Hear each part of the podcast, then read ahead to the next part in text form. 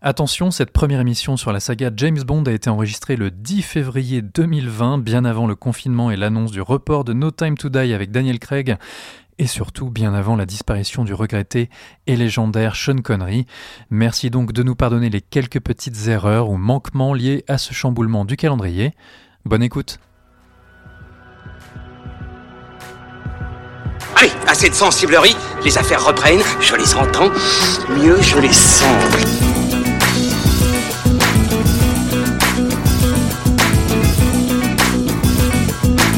Qu'est-ce que c'est que ce foutoir, mon petit Bernard? C'est l'engin de guerre le plus puissant de tout l'univers. Salut, c'est parti pour fin de séance, épisode spécial 007. Premier épisode hors série consacré au plus célèbre des espions de Sa Majesté. De retour au cinéma le 8 avril prochain dans le 25e film de la franchise intitulé No Time to Die. Mourir peut attendre et qui sera donc a priori le dernier long métrage de Daniel Craig dans le smoking de James Bond, mais aussi le dernier film que l'on traitera à la toute fin de cette collection de 4 Bondcast que l'on vous propose dès aujourd'hui pour passer en revue les plus de 50 ans de la saga. Trois agents de la critique, ils sont secoués au shaker et non à la cuillère. Les M et Miss Moneypenny de cinevibe.fr, Ilan Ferry et Julien Munoz. Comment ça va les amis? Bah ça, alors je tiens juste à dire que M c'est moi, hein. Money Penny c'est lui. C'est toi M Moneypenny non bah alors mais j'ai quand même mon permis de critiquer. Ah, très bien, ok. Et le Q de fan footage, notre pif gadget, notre quartier maître, Pierre Delors. Comment ça va? Ah bah ça va, je m'attendais à ce que tu me présentes comme euh, l'agent euh, du KGB ou du SMERSH. Mais euh, très bien, je suis Q, j'ai les gadgets. Le Blowfield de, de, de ce podcast. Mais j'ai- j'ai ramené de l'équipement, j'ai ramené plein de chips. Et euh, petite mention vrai. spéciale à Julien qui nous a ramené de magnifiques gâteaux du Portugal de ses vacances. c'est clair, on est équipé là, on a de quoi euh, se sustenter pendant euh, jusqu'à jusqu'à plus. En fait, on va tenir 4 émissions dans le bar. Exactement. Alors, comment vont s'articuler tous ces épisodes C'est très simple. Épisode 1, Sean Connery, George Lazenby, 1962-1971. Épisode 2, Roger Moore, 1973-1985. Épisode 3, Timothy Dalton et Pierce Brosnan, 1987-2002. Et enfin, épisode 4, Daniel Craig, 2006 à nos jours. Avant de commencer, je sais que vous vous demandez pourquoi aucun d'entre vous autour de cette table n'a eu les honneurs d'être désigné 007. Hein, vous posez la question, n'est-ce pas Bah oui, pourquoi Euh, oui, pourquoi eh ouais. ben oui, tout simplement parce qu'il faudra mériter ce matricule. Et pour le mériter, comment faire? Eh bien, nous allons jouer. J'ai entre les mains une série de cartes questions tirées de l'édition 007 du Trivial Poursuite. C'est excellente idée. Ah le podcast placement de produit quoi. Et le principe est très simple. Entre chaque film, je vous poserai 2, 3, 4 questions sur le film que l'on vient de traiter. Et à la toute fin de cette série de podcasts, euh, nous ferons le total des points. Hein, et on attribuera le permis de tuer au meilleur d'entre vous. Ça vous va Ça me paraît Parfait, mission acceptée. Super. Eh ben, euh, on peut y aller ou tu Ben oui, ben moi en fait euh, j'avais juste un petit message personnel à délivrer puisque euh, je pense que la série Bond euh, c'est pour beaucoup d'entre nous euh, une série particulièrement importante. C'est un personnage qui nous a bercé depuis très longtemps.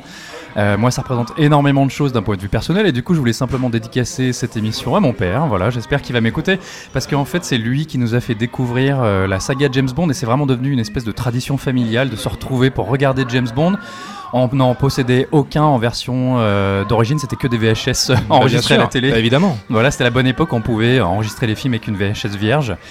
Et en fait, ce que je voulais dire par là, c'est que, en plus de faire ma petite dédicace, c'est que je pense que pour beaucoup, c'est très important l'entrée dans l'univers James Bond, en fait, la découverte de la série. Et Hmm. en fait, je voulais vous demander, mais tu vois, moi, c'est mon père qui m'a fait découvrir ça, et donc, euh, avec mon frère, ma soeur, on se mettait devant la télé, on prenait une glace et on matait des James Bond le soir. Euh, je voulais vous demander à vous, euh, quel était votre souvenir, quelle était votre découverte de l'univers James Bond, et peut-être même quel film, si vous vous en souvenez? Ilan. Alors euh, bah moi ça va être en VHS dans Ouais. la collection James Bond qui avait été éditée par Warner Bros à l'époque. Et le premier que j'ai découvert, c'est pas le premier euh, canonique historique, c'était euh, Goldfinger. Très bien. Voilà. Et c'est comme ça que je les ai, que je les ai découverts après dans l'ordre déchronologique. Jus. Bah moi c'est pareil, enfin je pense que tous ceux qui ont baigné dans le dans le jazz band, bah ça vient des papas en fait, hein, c'est Hmm. qui, qui, qui veut montrer des divertissements de haute tenue, bah donc on bah, dès qu'il y en avait un qui passait à la télé, bah on regardait ça et alors je sais pas lequel j'ai vu en premier, je pense parce que j'ai vu ça très très très jeune. Euh, mais celui-là que j'ai un plus lointain souvenir, en fait, c'est pas un épisode officiel, c'est jamais plus jamais. Voilà, on en reparlera peut-être. on en- parlera peut-être Oui, l'occasion. Mais euh, ouais, non, mais enfin, James Bond, c'est un truc avec lequel tu, tous les gamins, je pense, d'une certaine époque, ont grandi avec. Et... Ouais. Et toi, et toi Tommy Eh ben moi, moi c'était effecti- effectivement aussi une VHS euh, qui, euh, qui traînait. C'est pas, euh, c'est effectivement, ça vient de mon père qui ne m'a pas mis volontairement devant pour me faire découvrir. C'est, je suis tombé dessus par hasard. J'avais vu cette jaquette qui m'intriguait beaucoup, et c'était Doctor No. Et c'était, j'étais très jeune, hein, je devais avoir 5-6 ans, et, et c'est un film qui m'a valu quelques cauchemars. Ah bah oui, tu m'étonnes, ouais, ouais. Parce qu'il avait des, il avait des, des images comme ça, il y avait des fragments de, de- il y avait des visions, euh, euh, notamment le début de Doctor No, on va y revenir d'ailleurs, euh, avec ces, ces- ces agents qui se font tuer au début Ouais. et qui m'avaient un peu traumatisé quand j'étais gosse. Il y avait une ambiance particulière avec tous ces personnages qui avaient des lunettes. Euh, voilà, c'était, euh, voilà, c'est, Ouais, ouais. c'était mon entrée euh, dans la, Dans la bande mania. dans la bande mania. C'est pas anodin, je pense, de refaire un podcast James Bond et souvent ça nous replonge dans des souvenirs personnels, des souvenirs d'enfance, souvenirs personnels, c'est un peu redondant, des souvenirs d'enfance, des souvenirs de l'adolescence et euh, voilà. Très bien. J'avais envie d'en parler. Bon, bah, on parlait, je parlais de Doctor No justement, et bien direction euh, la Jamaïque. Bon, cette mission, c'est quoi?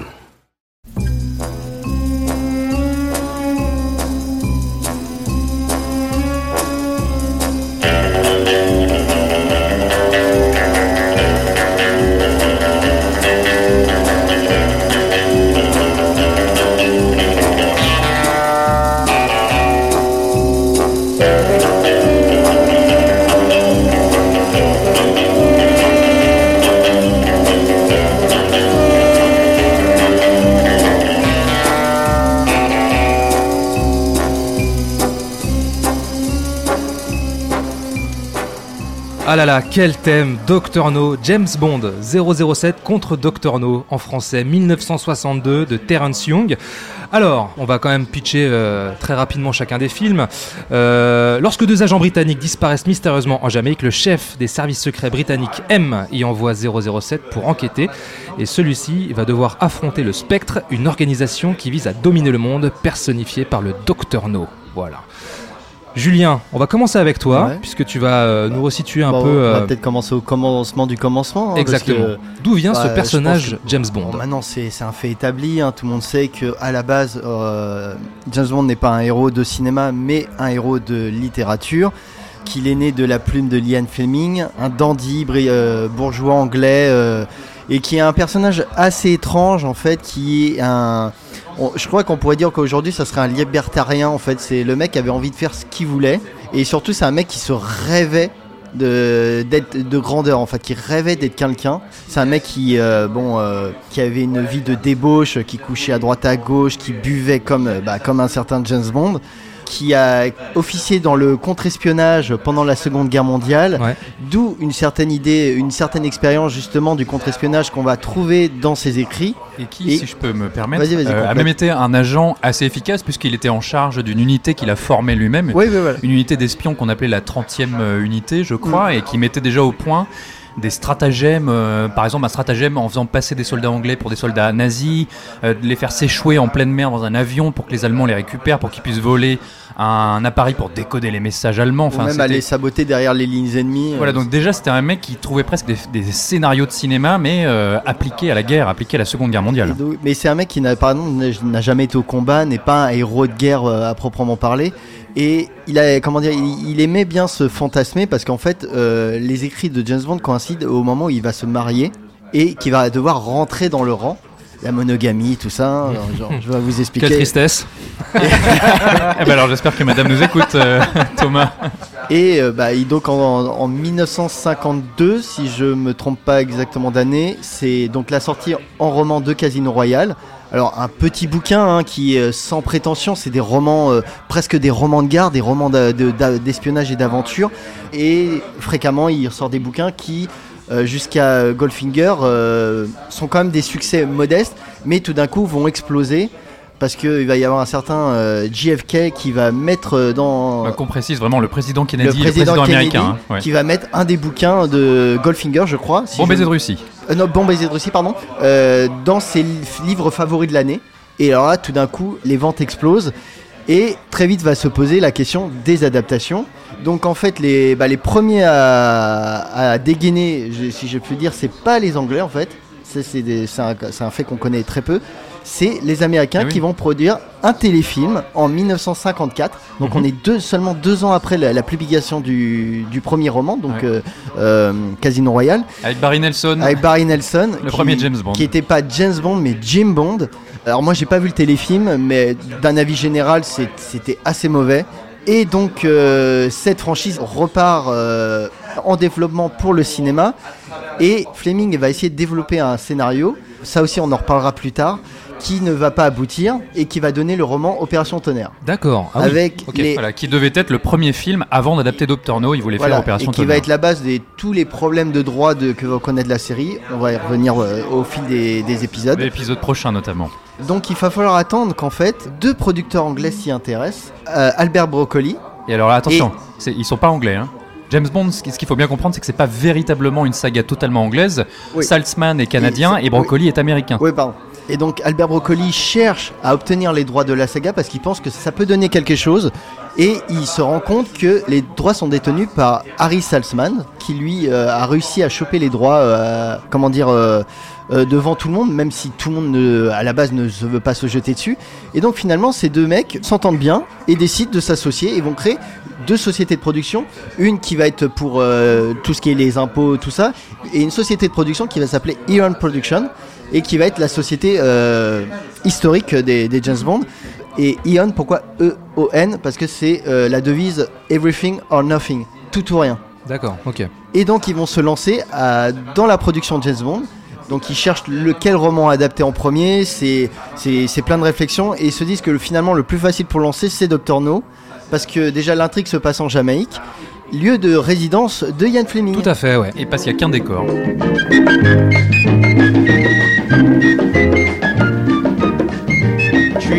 Blind mice in a row, three blind mice, there they go, marching down the street single file to a calypso beat all the while. They're looking for the cat, the cat that swallowed the rat.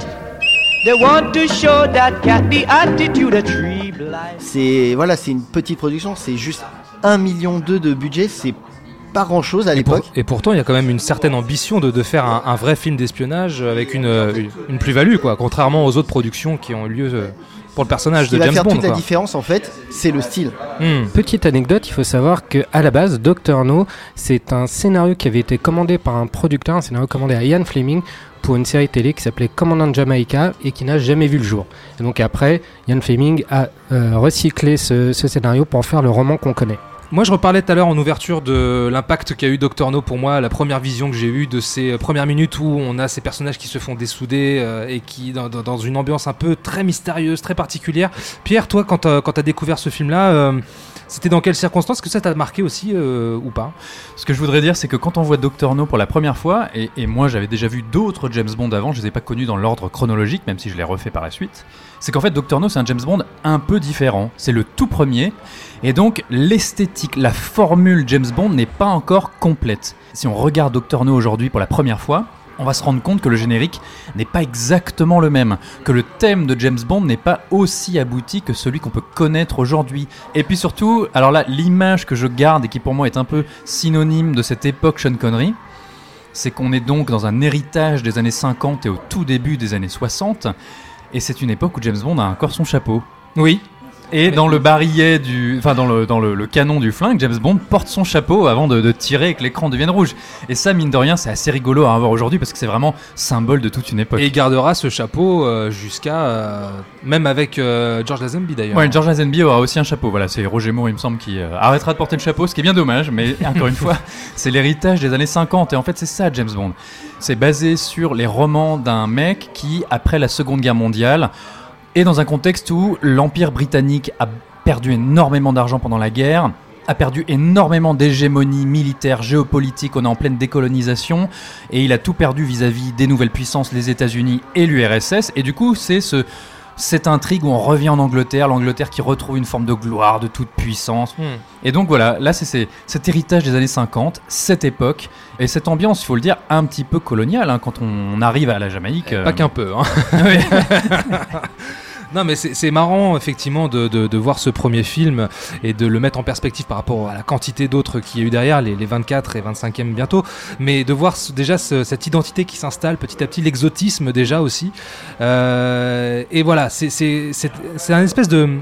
Et on le verra après avec euh, Bon baiser de Russie, de voir l'identité qui, qui évolue. qui se fait. construit. Mm. Et la qualité qu'on peut reconnaître à Dr No, c'est que si c'est la première fois qu'on rencontre James Bond, ce n'est pas du tout ce qu'on a rebaptisé aujourd'hui dans le langage des années 2010 une origin story. Non. On nous présente le personnage qui est en service depuis au moins une dizaine d'années, mais effectivement, il n'a pas encore tous les attributs du grand James Bond que l'on connaît, et donc c'est la première fois, par exemple, qu'on lui offre son Walter PPK, puisque il fonctionne avec un pistolet Beretta. Et il dit mais j'utilise mon Beretta depuis une dizaine d'années, il m'a toujours bien servi. Non, il passe au Walter PPK. Chose à laquelle on lui dit, c'est une arme de femme. Ah, ouais, je me souviens pas de ça, Si, tu vois. si, si, ouais. Et, euh, et euh, on va en reparler du rapport aux femmes dans la saga James Bond. Et c'est le moment aussi où, pour la toute première fois, il va dire Je m'appelle Bond. James Bond. Et en fait, il le reprend de qui? Il le reprend de sa partenaire de jeu, puisqu'il joue au Baccarat dans un casino. Alors, les parties de Baccarat, c'est un grand classique. Il se retrouve face à une jeune femme qui s'appelle Trench, Sylvia Trench. Elle lui dit Et vous? Et du coup, il reprend sa manière de parler. Il dit bah, Moi, c'est Bond, James Bond. J'admire votre courage, mademoiselle. Trench. Sylvia Trench. Et j'admire votre chance. Monsieur. Bond. James Bond. Ouais, et puis Ouais, la, façon, la façon dont on le présente, euh, elle est complètement mythifiée en fait. Ça veut dire que. Hyper iconique, oui. Et oui, hyper iconique, c'est, c'est-à-dire qu'on le, on retarde le moment où on va voir Sean Connery en fait. Il s'allume C'est- une cigarette. c'est- et- On montre que des éléments, il est morcelé en fait Mm. à l'écran. On voit sa bouche, on voit ses mains, on voit et on voit Sean Connery pour la première fois quand il dit la phrase en fait. Et c'est le premier rapport. Et quand tu revois ça, euh, même avec le temps, c'est une scène qui n'a pris aucune ride. Quoi. ouais, ouais, bien sûr. C'est Elle est cultissime cette et scène. ce qu'on peut euh, rappeler, c'est vrai que aujourd'hui, quand tu connais bien la série, quand tu revois Doctor No, tu te dis bon, le film est un peu simple, il est un peu, euh, il y a pas tout. C'est un petit film, c'est un film modeste. Et, hein. et on pourrait même trouver que c'est un film simpliste, mais en fait, il y a, y a déjà les, les- les fondamentaux, en fait, il y a les piliers qui, qui, qui, qui sont encore, encore aujourd'hui en, qui maintiennent la, la- la franchise. Hein, c'est Ouais, et dire- puis et puis il y a tous les ingrédients du parfait divertissement pour euh, aussi faut le re- remettre Mais- dans son jus, tu vois, Oui, à cette bah, époque-là. mais oui, parce que ce que rappelait Pierre, c'est que l'Empire britannique était euh, un peu euh, déchu. Les effets de la guerre se font encore ressentir. Je parle en termes de, du public, de, de- Mm. de la vie de tous les jours. C'est en fait la vie était grise. Et tout d'un coup, qu'est-ce qui va se passer au début des années 60 bah, Il va y avoir la pop culture qui va exploser. Mm. Et ça va être un. Mais on on peut pas se rendre compte. c'est Et la la- libération sexuelle qui, c'est- qui oui, commence. ouais. c'est pas notre génération, on se rend pas compte à quel point ça a été une révolution. Ça veut dire, tout d'un coup, 62, euh, tu as James Bond qui sort, et le même jour, tu as le premier euh, 33 tours des Beatles qui, qui sort. Il, faut imaginer, tu t'imagines la journée que ça a été, quoi. et t'as, t'as- donc, tu as James Bond, ce film hyper coloré, euh, hyper dépaysant. Euh, le mec boit du champagne hors de prix que. Personne ne peut s'offrir, bien Personne sûr. ne peut s'offrir. Il mange du caviar euh, beluga, tu vois. Il, il commande pour la première fois quand même son vodka martini Sans vodka martini. au shaker, pas à la cuillère. Euh, donc il y a du dépaysement. C'est un film qui a, un- qui a une patine euh, euh, britannique dans le sens où c'est très élégant, c'est très distingué, mais en même temps va y avoir un rythme de l'action et une comment dire une, une violence qui, qui vont être héritées du cinéma américain. Et ce mélange-là va, va, va tout fracasser en fait. C'est, euh, c'est, enfin, C'est un choc culturel. c'est un choc culturel. Je veux dire, bon, le film, euh, on en reparlera, ne- le- n'est pas un carton mondial, même si le film a rapporté 50 fois sa mise. Ouais, ouais. Et euh, moi, quand je, je, je retravaillais sur l'historique de la série, je me disais, mais tout ce que je reproche aujourd'hui à Marvel, en fait, des, des- des films qui n'ont pas de personnalité, euh, des films qui n'ont, euh, qui sont faits par des techniciens, où on annonce la, la suite dès le générique du prochain, du, enfin, de l'é- l'épisode. C'est tout ce que je peux reprocher à Marvel aujourd'hui, mais là, c'est qu'il y avait quand même un, un savoir-faire et déjà une envie de cinéma. On crée une icône. Et, et ça, je retrouve pas beaucoup ça dans, les, dans, dans, dans des films d'aujourd'hui. quoi. Ilan. Oui, non, mais c'est marrant que tu parles de, de Marvel parce que les, les producteurs de, de James Bond, enfin, ils ont tout de suite vu le, le potentiel commercial de, la saga. Ils ont un peu pensé en termes de, franchise parce qu'ils avaient l'idée de faire une série Une de franchise. films, donc une vraie Avec, franchise. avec un film qui sortirait tous les ans. Tout à fait. Donc on est dans, un, dans une franchise, mais au sens noble du terme. Pour rebondir un peu sur ce que vous disiez tout à l'heure, sur l'iconisation, etc., c'est aussi, on est effectivement dans également dans l'hypersexualisation à travers le, le personnage de la Bond Girl qui apparaît pour la première fois. Forcément, c'est le premier Bond, c'est un peu enfoncer une porte ouverte, mais quand on voit comment est iconisée la femme dans ce, dans ce euh, James Bond, enfin, Ursula, de- voilà, l'actrice Ursula Andress. ouais, Ursula Andress, et personnage tellement populaire que Ian Fleming la fera revenir dans des bouquins. Hmm. C'est- étonnant de voir, à quel point ça, cristallise toute cette libéra- libération des, euh, des mœurs et avec ce mélange d'élégance dont on parle et de, et de flegme. Et pour euh, reprendre cette idée de l'hypersexualisation des personnages, ça participe aussi au caractère iconique de son protagoniste principal, qui est donc James Bond. Et James Bond, ça a été un casse-tête pour trouver qui pouvait incarner James Bond. Et à un moment, c'est trouvé par hasard un jeune écossais totalement inconnu, un peu mal dégrossi, ex-culturiste, qui s'appelait Sean Connery, enfin Thomas Sean Connery, qui ne correspondait pas du tout à l'image d'élégance et de raffinement que représente James Bond, mais qui dégageait une telle puissance sexuelle, il faut le dire, qui avait un tel charisme, un tel charme, et qui incarnait une forme de virilité exacerbée, comme on avait envie de l'imaginer à l'époque, à la fin des années 50 et dans les années 60, et de retrouver cet homme très fort qui représenterait cette Angleterre qui a encore dans le fantasme de la puissance. Ils sont allés chercher ce, jeune homme, parce qu'en fait, il me semble que dans Doctor No, il a seulement une trentaine d'années, même si en fait, il fait bien plus vieux. Et on parlait tout à l'heure de James Bond n'est effectivement pas forcément un film d'auteur, mais plutôt un film de producteur. Mais c'est vrai que Terence Young, qui n'est pas un grand auteur au sens où, je sais pas, bon, Alfred Hitchcock par exemple, Terence Young, qui lui était un dandy, qui était quelqu'un de très élégant et très raffiné, a pris Sean Connery sous son aile, l'a fait habiller chez son tailleur, lui a fait goûter des mets et des boissons euh, raffinées, délicates, Il a pris la démarche. euh, lui a appris à marcher, à parler, à perdre un petit peu son accent écossais, à tomber au à couper au couteau parce qu'il fallait s'exprimer comme un britannique, euh, un britannique de bonne famille. Alors pour l'anecdote, comme Sean Connery n'était pas du tout à l'aise en fait avec ses beaux costumes de tailleur, Terence Young lui avait conseillé de dormir avec ses costumes. Chose que je fais tous les jours aussi. Mais tout ce que tout le monde fait, euh, de dormir avec ses costumes pour qu'en fait ça devienne une seconde peau, toi qui se lève le matin, qui ne fasse même plus attention, qui vive dans un Hmm. costume. Et c'est ça James Bond. James Bond vit dans un costume. Et donc quand on le découvre pour la première fois, il dégage cette espèce de de charme euh, absolument extraordinaire. Et je pense qu'on se souvient aussi beaucoup de Sean Connery pour ce charme et pour cette allure en fait inimitable. J'ai une question d'ailleurs au sujet de Dr No. Dans James Bond, alors là on commence le jeu, hein, attention, on va noter. Trivial poursuite. On va noter, soyez rapide. Il n'y a pas de buzzer. Il n'y a pas de buzzer. Bah vous criez votre prénom. Voilà. Dans James Bond 007 contre Dr No, que signifie le mot spectre? Ah putain. En Euh, français ou en anglais? Ah oui. Bah on en, en français. Oh putain, c'est. euh, Euh, alors, Ah attends, ah, tic tac, tic tac, attends. tic tac, tic C'est tac, genre euh, euh, il y a un truc avec raquette, euh, il y avait euh, euh, extorsion. Ouais, société pour l'extorsion, le contre-espionnage, le terrorisme, le racket et. euh, Eh ben non, il n'y a pas raquette. Je suis Ah désolé les gars. raquette Non, zéro, alors, aucun point marqué. En français, c'est service pour l'espionnage, le contre-espionnage, le terrorisme, la rétorsion et l'extorsion. Ouais, bon, on n'était Ouais, pas loin. enfin, Ah bah non, bah ouais. non, bah non, bah non. bah non. Qui veut nous parler de Spectre d'ailleurs, Blofeld? Non, non, non, qui veut parler de Spectre tout court parce que. Ou Spectre, pardon, oui, c'est vrai Blo- que Blofeld on le Il voit se pas. trouve que euh, quand James Bond enquête sur cette espèce d'intrigue qui se déroule à la Jamaïque, il tombe donc sur ce fameux personnage du Dr No. Et on apprend effectivement que le Dr No serait membre d'une espèce d'organisation criminelle internationale un peu nébuleuse, un peu mystérieuse, qui s'appellerait le Spectre. Élément qui n'est pas dans le roman d'ailleurs, qui a été amené pour le film. Et là, évidemment, c'est le début de tout un fantasme pour le spectateur, le spectre, cette organisation, euh, et puis le- leur base. Alors, on va peut-être parler des, des- des bases et des personnages que ça représente, le Bien spectre. sûr, bien sûr. Bah, les bases qui sont, euh, enfin qui, euh, qui représentent les méchants grâce au fait au travail de Canadam, Ouais. un grand décorateur de qui, bah, qui, qui doit sa renommée justement à James Bond et qui euh, est connu au- au- autre part pour avoir fait le, le bunker dans Docteur Folamour de Kubrick. Ces grands décors, ces grands espaces euh, dénudés avec des lignes de fuite très précises, très claires, qui, bah, voilà, qui, qui imposent immédiatement un style qui va être copié dans tous les sens, mais à mon avis jamais égalé. Et pourtant, Ken Adam doit composer, on, on l'a- on l'avait déjà dit, hein, c'est un tout petit budget. Et pendant que euh, y a le tournage en Jamaïque, lui est à Pinewood, au studio de Pinewood en Angleterre.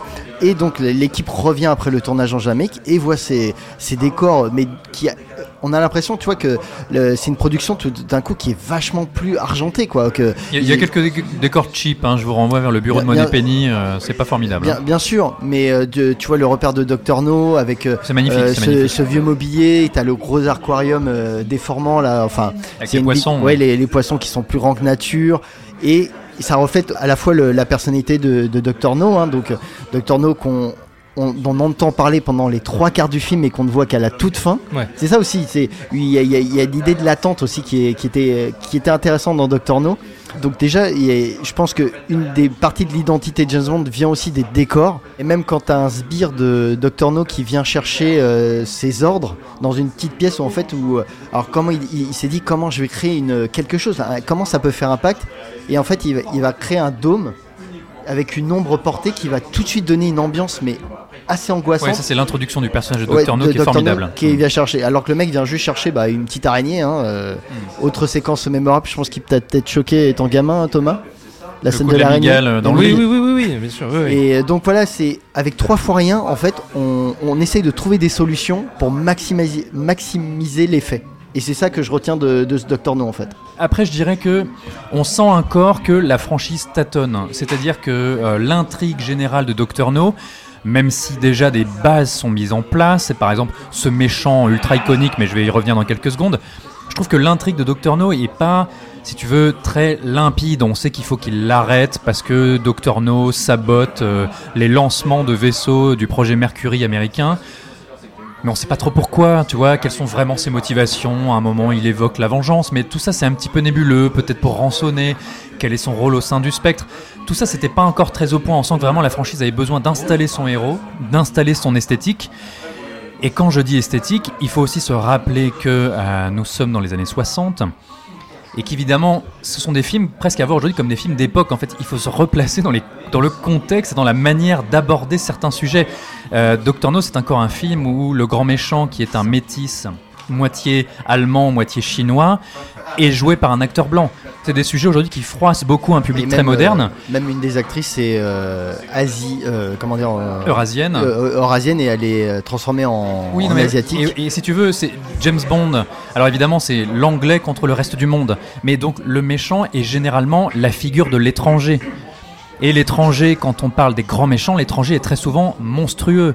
Je, voulais juste rappeler des écrits qui ont été faits sur la saga James Bond que j'aime beaucoup, qui sont très très intéressants, qui comparaient le mythe James Bond et qui expliquaient que c'était, enfin, au, mythe ancien, qui expliquaient que c'est vraiment l'un des rares mythes modernes et qu'on peut le comparer à ce qu'a pu faire autrefois, ce qu'ont pu faire autrefois les auteurs de, de la Grèce antique par exemple, et que James Bond était devenu une sorte de nouvel Hercule, et qu'en fait les films de James Bond étaient presque une, une manière de revisiter les douze travaux. C'était Mm. une, tu vois, une série d'épreuves qui comportaient aussi leurs monstres, et les monstres et les méchants de Ian Fleming sont des monstres Doctor No dans le bouquin a des pinces de métal à la place des mains et est associé à la figure du crabe. Et dans le film, ils sont pas allés aussi loin, mais dans le film, il vit sur l'île de Crab Key. Mm. Et en fait, c'est bien ça qu'il faut comprendre. La- figure de l'étranger, la figure de la femme, l'esprit encore un peu colonial de ce film britannique de la fin des années 50, début 60, c'est encore très présent. Et je pense qu'il faut garder bien ça en tête parce que quand on touche euh, à la violence, à la sexualité, c'est pas les mêmes codes qu'aujourd'hui. On a des séquences où James Bond abat un mec de sang-froid à bout portant. Mm. Tu vois, aujourd'hui, c'est quelque chose que James Bond ne fait plus du tout. hein, Et quand des- il- un mec désarmé. Alors, tu parlais justement des mains en métal de Dr. No. J'ai une petite question à ce sujet. Laquelle des deux mains du Dr. No est constituée de métal? Bah les deux.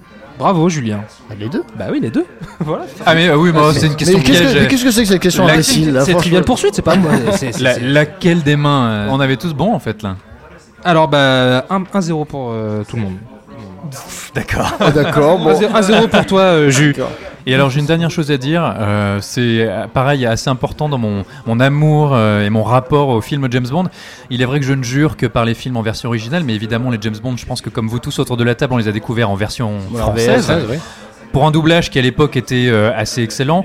Et euh, moi je voulais parler de la voix de Jean-Pierre Duclos, qui est donc le doubleur officiel de Sean Connery uniquement, qui est un doubleur suisse qui n'était pas français, un doubleur suisse dont on ne parle plus du tout aujourd'hui, mais qui je trouve avait une voix absolument extraordinaire, hyper suave, qui ne correspondait pas du tout au timbre très profond de Sean Connery. euh, C'était des voix très différentes, mais je trouve que ça collait extrêmement bien, et je sais que ça fait partie de ces doublages qui m'ont vraiment marqué.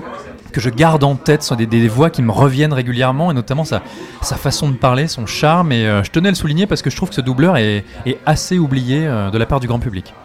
Alors, la vie est belle Oh, elle pourrait l'être si vous me laissiez un espoir. Hmm. Vous ne m'avez jamais offert à dîner en tenue de soirée, James. D'ailleurs, je ne suis jamais sorti avec vous. Oh, je le voudrais, tu sais. Mais le patron me ferait poursuivre pour euh, usage illégal des biens gouvernementaux. La flatterie ne vous conduira nulle part. Mais continuez malgré tout. Euh, le film sort euh, donc euh, pendant l'année 1962. Il reçoit un très bon accueil, ce qui fait que le film rapporte 50 fois sa mise. C'est pas un, succès phénoménal comme il va y en avoir dans les prochaines années, mais c'est un film déjà qui marque quelque chose. Et pendant que ce- cette exploitation, en fait, l'équipe s'attelle déjà à tourner Bon baiser. Alors, on va y revenir, mais juste avant, deux questions. Quand James Bond arrive en Jamaïque, il est escorté par quelqu'un qui s'appelle Mr. Jones. Qui tue Mr. Jones, le chauffeur de Bond à l'aéroport? C'est James Bond? Non, Non. Euh, il Ah. avale une capsule de Ah cyanure. oui, c'est Bien oui, joué, pardon. Pierre. Oui, Bien joué. c'est vrai. Autre question, on parlait de Felix Leiter tout à l'heure. Qui incarne Felix Leiter? Oh, je me rappelle Euh, plus de son nom, ouais, ça c'est- ça c'est dur. Euh, Ouais, là, c'est- c'est poussé. Là. je, je, je m'en souviendrai jamais. Jack Lord. Jack Lord. Ouais. On est mauvais. On est mauvais, super Un question. point pour Pierre, un point pour Jus, zéro Ilan pour le Ouais, moment. moi je suis à la traîne. On passe euh, à Bon baiser de Russie? Allez, Ouais, 1963.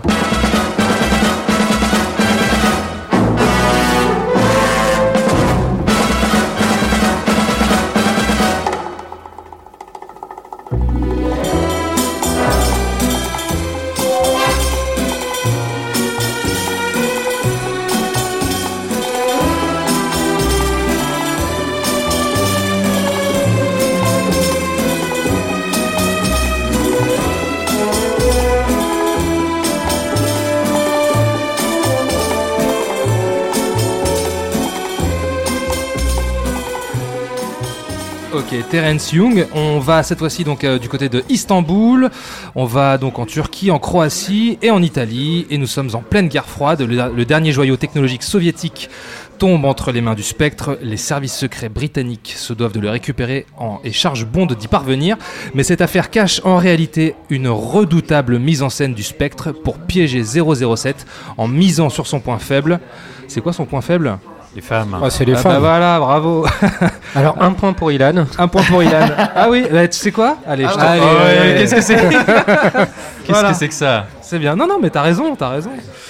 Euh, alors, tiens, Ilan, Oui, c'est moi. qu'est-ce que tu en penses de ce film euh, Bon baiser de Russie? Bah, Bon mais aussi, moi c'est un film que j'ai préféré à Doctor No, c'est un de mes bons préférés. Je trouve que c'est un film dans lequel il y a une espèce de violence sèche qu'on retrouvait pas forcément dans dans, dans Doctor No, une, une démesure dans, dans dans le côté, on va dire, euh, dans la géopolitique de de, de l'histoire. Et autant Doctor No posait posait certains jalons, autant Bon baiser de Russie continue euh, continue à les à les poser et, euh, et gagne en ambition parce qu'on parlait d'un premier film qui justement se On peut rappeler, on peut rappeler des, des chiffres. euh, bon baiser de Russie, c'est deux fois le budget de, un peu plus de deux fois le budget de Doctor No. hein. Fait. Donc c'est pas encore une grosse production, mais déjà tu vois que euh, Ça commence, On, on ouais. commence à monter les échelons.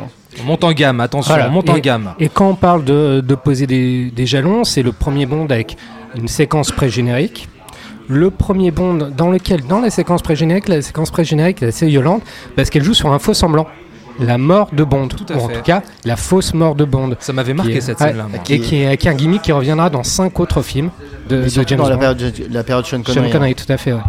Et donc voilà, donc on a, on a toute l'identité de, James Bond et de ce que continuera à être la, la, franchise, incarnée véritablement pour moi en tout cas dans, dans ce film qui se prend même beaucoup plus au sérieux, je trouve, dans ses enjeux que, euh, que d'autres- Doctor No. On a un côté peut-être un petit peu moins un petit peu moins cartoonesque, un peu plus sérieux. On est vraiment dans le film d'espionnage pur avec une dimension géopolitique très marquée, euh, un background très marqué puisqu'on est en, pleine guerre froide et on a on a James qui va qui va réchauffer les esprits. Et euh, donc euh, voilà, c'était ma petite blague, désolé. Euh, mais euh, mais voilà, donc pour euh, pour tout ça, pour ce pour cette espèce de violence, pour peut-être cette maturité.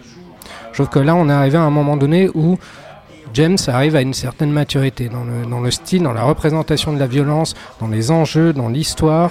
Euh, on est euh, dans, le, dans le James Bond, dans le pur film, euh, pur film d'espionnage, un peu à contre-courant de peut-être pas d'une imagerie pop, mais d'une imagerie peut-être un peu euh, Mais plus cartoonesque. Oui, Hitchcockien, oui. T'es pas tellement d'accord avec ça, toi, Pierre j'ai- Je t'ai vu faire euh, Non. signe de la tête comme ça. Ouais, je trouve que Bon Baiser de Russie contribue toujours, il amène sa pierre à l'édifice, il amène de nouveaux éléments qui deviendront la formule presque immuable de la saga Bond, donc notamment cette séquence pré-générique, ce que, ce que Steven Spielberg appelle le trailer, hein, qu'il a voulu reprendre pour Indiana Jones, petite anecdote.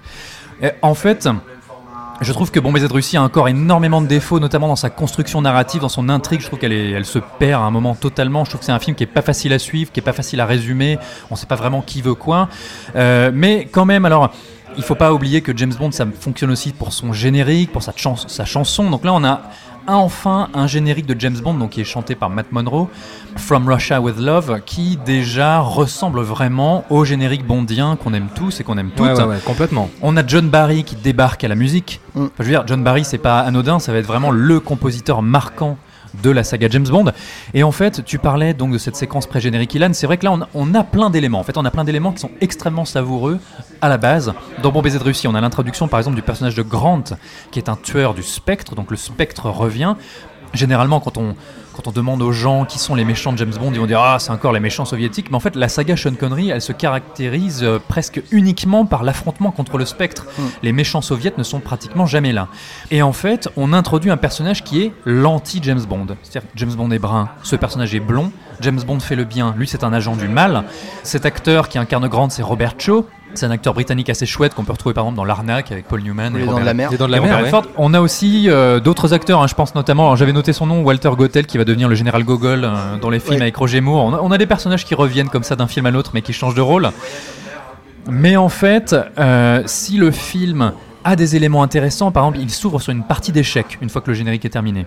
Donc déjà, il pose les bases d'un espèce de jeu de dupe, euh, de jeu de planification. On sait que le jeu d'échecs, c'est souvent euh, l'image de l'affrontement Est-Ouest, et puis ensuite on se rend compte que c'est le spectre qui tire les ficelles. On découvre d'ailleurs pour la première fois le numéro 1. On ne voit que ses mains qui caressent le fameux Blofeld. chat blanc. Mais après, euh, je trouve qu'on a une intrigue à Istanbul qui fait des biais dans l'histoire. Par exemple, il y a des, des dérives dans un village de gitans avec un combat de femmes. Euh, il doit aussi séduire une jeune espionne euh, soviétique du SMERSH qui elle-même travaille sans le savoir pour le spectre. Mais je trouve que cette fille, autant Ursula Andress avait quand même quelque chose. Je trouve que cette jeune Tania, qui est jouée par euh, une actrice italienne dont je me souviens plus du nom sur le coup, Daniela Bianchi, c'est ça, ouais. Je trouve qu'elle, pour le coup, c'est vraiment une potiche. Je trouve qu'elle sert à rien. Elle est là pour être très belle et elle est très belle et c'est tout. Euh, finalement, James Bond, on le découvre euh, au bout de. euh, Enfin, je sais pas, il arrive, je, je l'avais noté, je crois, il met 20 minutes avant d'arriver dans le film. Tu vois, enfin, je trouve que Bon Baiser de Russie a encore pas mal de problèmes à ce niveau-là. Moi, je le préfère à Dr. No. Je trouve qu'il a plus d'identité, Ah il a plus d'assises en Bah, fait. C'est surtout que tous les, euh, tout ce qu'avait posé Dr No en fait est démultiplié et euh, les effets sont décuplés en fait.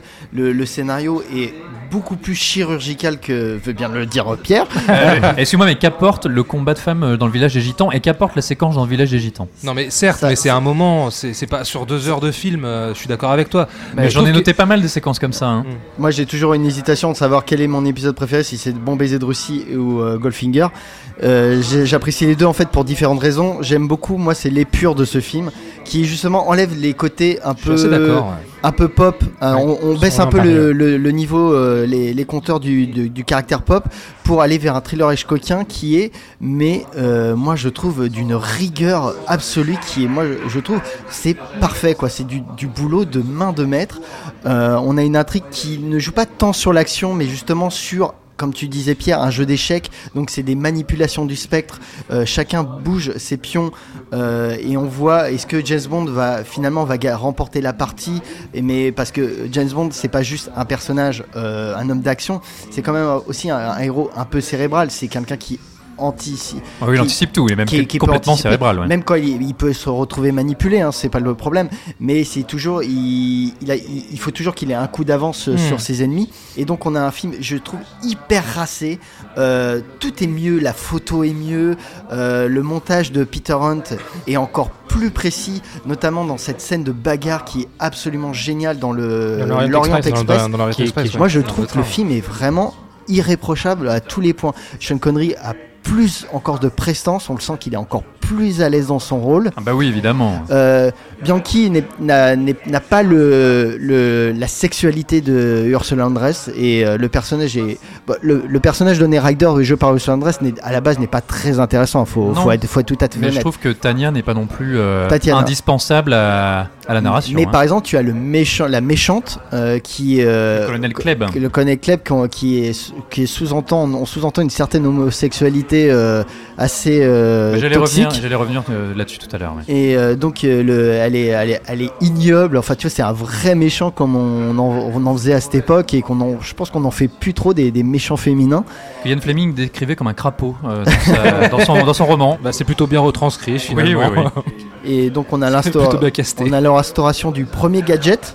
Oui, Oui, voilà. oui, tout à fait. Ah bah Les voilà. Q, Qui Ah, bah j'enlève ma question, tiens. Voilà. Q, Q qui amène une mallette euh, de la mort avec un avec euh, une gaz, du gaz lacrymogène, un couteau, Mais euh, voilà, des tu vois, pièces d'or. c'est c'est pas hyper fantasque encore. On est vraiment dans quelque chose de très sobre, de entre guillemets réaliste. Sérieux, ouais. Ouais, on est dans et euh, moi je trouve que ce, en tant que film d'espionnage, peut-être pas en film d'action, mais en film d'espionnage, le, le film marche impeccablement. Nom ça. de l'acteur de Q Ah, Desmond Desmond, Lewin. Desmond Lewin. Ah, première- Ah, Allez, un partout. Allez, allez, je Ah, vous l'accorde c'est à beau. tous les deux. Je vous l'accorde à tous les été deux. plus rapide que moi. Ouais. bah oui, qu'est-ce qui t'arrive là Bah oui, mais j'allais le dire, mais j'ai pris mon temps. J'ai- Mais faut pas. il- Il a été Il grand faut pas. Il faut pas, il faut pas. Moi, j'aime beaucoup euh, la musique de John Barry qui est beaucoup plus présente et qui amène vraiment une couleur particulière au film. Et, et Ah, j'adore. la musique est très belle. hein. J'adore cette musique. Elle a notamment euh, quelques thèmes romantiques qui sont formidables. Et j'ai, et à titre de comparaison, m'a beaucoup fait penser évidemment, évidemment, euh, à la composition de Michael Giacchino dans Les Indestructibles. Ah C'est- oui, c'est un hommage peut-être pour ah Michael Giacchino, direct, ouais. mais, mais complet, complet, effectivement.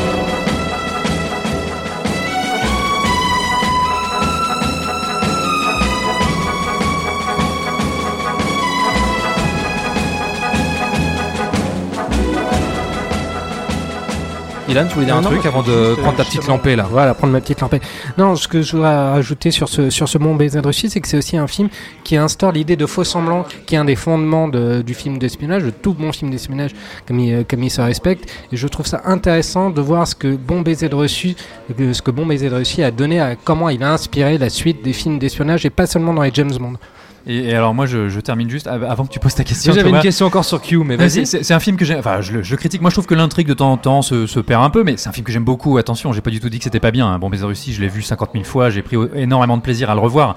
Euh, je voulais dire qu'il y, a- y y des éléments, moi, que j'avais gardés. Je parlais tout à l'heure dans, dans l'introduction de mon père, mais il y avait un truc qui m'avait fait repérer à l'époque. Et moi, quand j'étais gamin, je comprenais pas du tout. Mais en fait, quand euh, le méchant Grant se fait passer pour euh, l'agent euh, Nash, Mm. qui doit rejoindre James Bond, James Bond sent qu'il y a quelque chose de pas net parce que en mangeant du poisson dans le wagon restaurant, il commande du Chianti qui est un vin rouge Mm. et pas du vin blanc. Bah et ouais. puis ensuite, il a une réplique en français euh, du vin rouge avec du poisson. Une pareille hérésie, j'aurais dû m'en douter. Et en fait, aujourd'hui, quand j'y repense, tu vois, je trouve ça génial en fait, ces espèces de trouvailles comme ça, ces bizarreries du scénario. Et, et- enfin, ces espèces de trouvailles. Et alors, tu parlais donc de, de Kleb, ce personnage dont on, on sous-entend plus ou moins une forme d'homosexualité, quelque chose de très sadomaso, puisqu'on lui donne une cravache, et puis c'est une femme qui, elle, est pour le coup désexualisée. En fait, encore une fois, les méchants ne sont jamais des Britanniques, les méchants ne sont que des étrangers, et que des gens, quand on voit les- le, le Kronstein, le numéro 5 du spectre, qui est l'homme qui joue à la partie d'échecs, ce sont des, voilà, des gens des pays de l'Est, ou des Allemands, la méchante qui est une femme est peut-être lesbienne. Donc voilà, la figure de l'autre, la figure de l'étranger et la figure du non-britannique blanc hétérosexuel, généralement se retrouve soit euh, sexualisé, soit euh, devient un méchant. Et ça, ça fait aussi partie à l'époque de l'identité de la franchise. Toujours. Oui, par rapport au bouquin, le, le film adoucit vachement le propos. Ah oui, bien sûr, euh, Ian Fleming, euh, on, a, on, on pourrait en parler. hein. Alors, toujours concernant Rosa Klebb, petite question. Attention, soyez bien attentifs. Dans quelles chaussures de Rosa Klebb se trouve une lame? La, à cran d'arrêt La- recouverte de poison la gauche. À droite. Bien joué, Pierre. Ah. Voilà. Et une question concernant Q également. puisque c'est la première apparition de Q. Ouais. Quel est le premier gadget que Q confie à Bond Bah, c'est la valise. Ah ouais, il me C'est un semble- attaché case, effectivement. Il me semblait qu'il lui, d'abord il lui filait le couteau qu'il met dans la valise, mais d'accord. Bon. Bon, bravo. Oui, quelqu'un voulait rajouter Non, quelque bah, on chose? peut préciser qu'au générique, on n'a pas Maurice Bender, on a Robert euh, John qui va assurer les... ce générique qui est le générique de Goldfinger et qui va commencer à poser le, le, caractère sexuel euh, des génériques puisque on, va avoir une danse du ventre, euh, des surimpressions en fait sur une euh, danse du ventre et puis sur des corps dorés dans Goldfinger qui est pour l'année 1964. Mais on va en parler. Trois autres questions pour terminer euh, Bon baiser de Russie, toujours concernant Kleb. Alors, comment Rosa Kleb teste-t-elle la forme physique de Red Grant? Elle, le- elle le frappe au- elle le frappe avec un point américain au ventre. Ah, Bien j'allais dire, bâtard. Je croyais, je croyais que t'allais oublier le point américain et je voulais le rajouter pour avoir le point à ta place. Bien joué, Jus. Euh, autre question. Quel dispositif de communication est installé dans la Bentley de Bond? Hum, Téléphone? Oui, Un téléphone. Un téléphone. un Voilà. téléphone radio. Un téléphone. D'accord. Oui, c'est vrai qu'on est dans les années 60. Euh, alors, en quelle année Bon baiser de Russie est-il sorti au cinéma en France Peut-être début 64, janvier 64, un truc comme ça. Très bien, bravo Jus. Jus est en train de tous vous exploser, messieurs. Et euh, donc, euh, bah, on peut enfin venir sur le succès du film. Bah, le succès du film est amplifié par rapport à Dr No. On faisait des projections de double programme à l'époque de Bon baiser de Russie avec en deuxième partie Dr No, ce qui fait que la notoriété de Bond gagne encore un cran au-dessus. Et euh, même que ça soit aux États-Unis, en France, en Allemagne, euh, partout, le bah, James Bond est en train de vraiment devenir, euh, commence à devenir une figure euh, notable. Et mais on n'a pas atteint le niveau de la bande mania qu'on va attendre, euh, qu'on va atteindre euh, bah, dès l'année suivante avec Goldfinger. Goldfinger.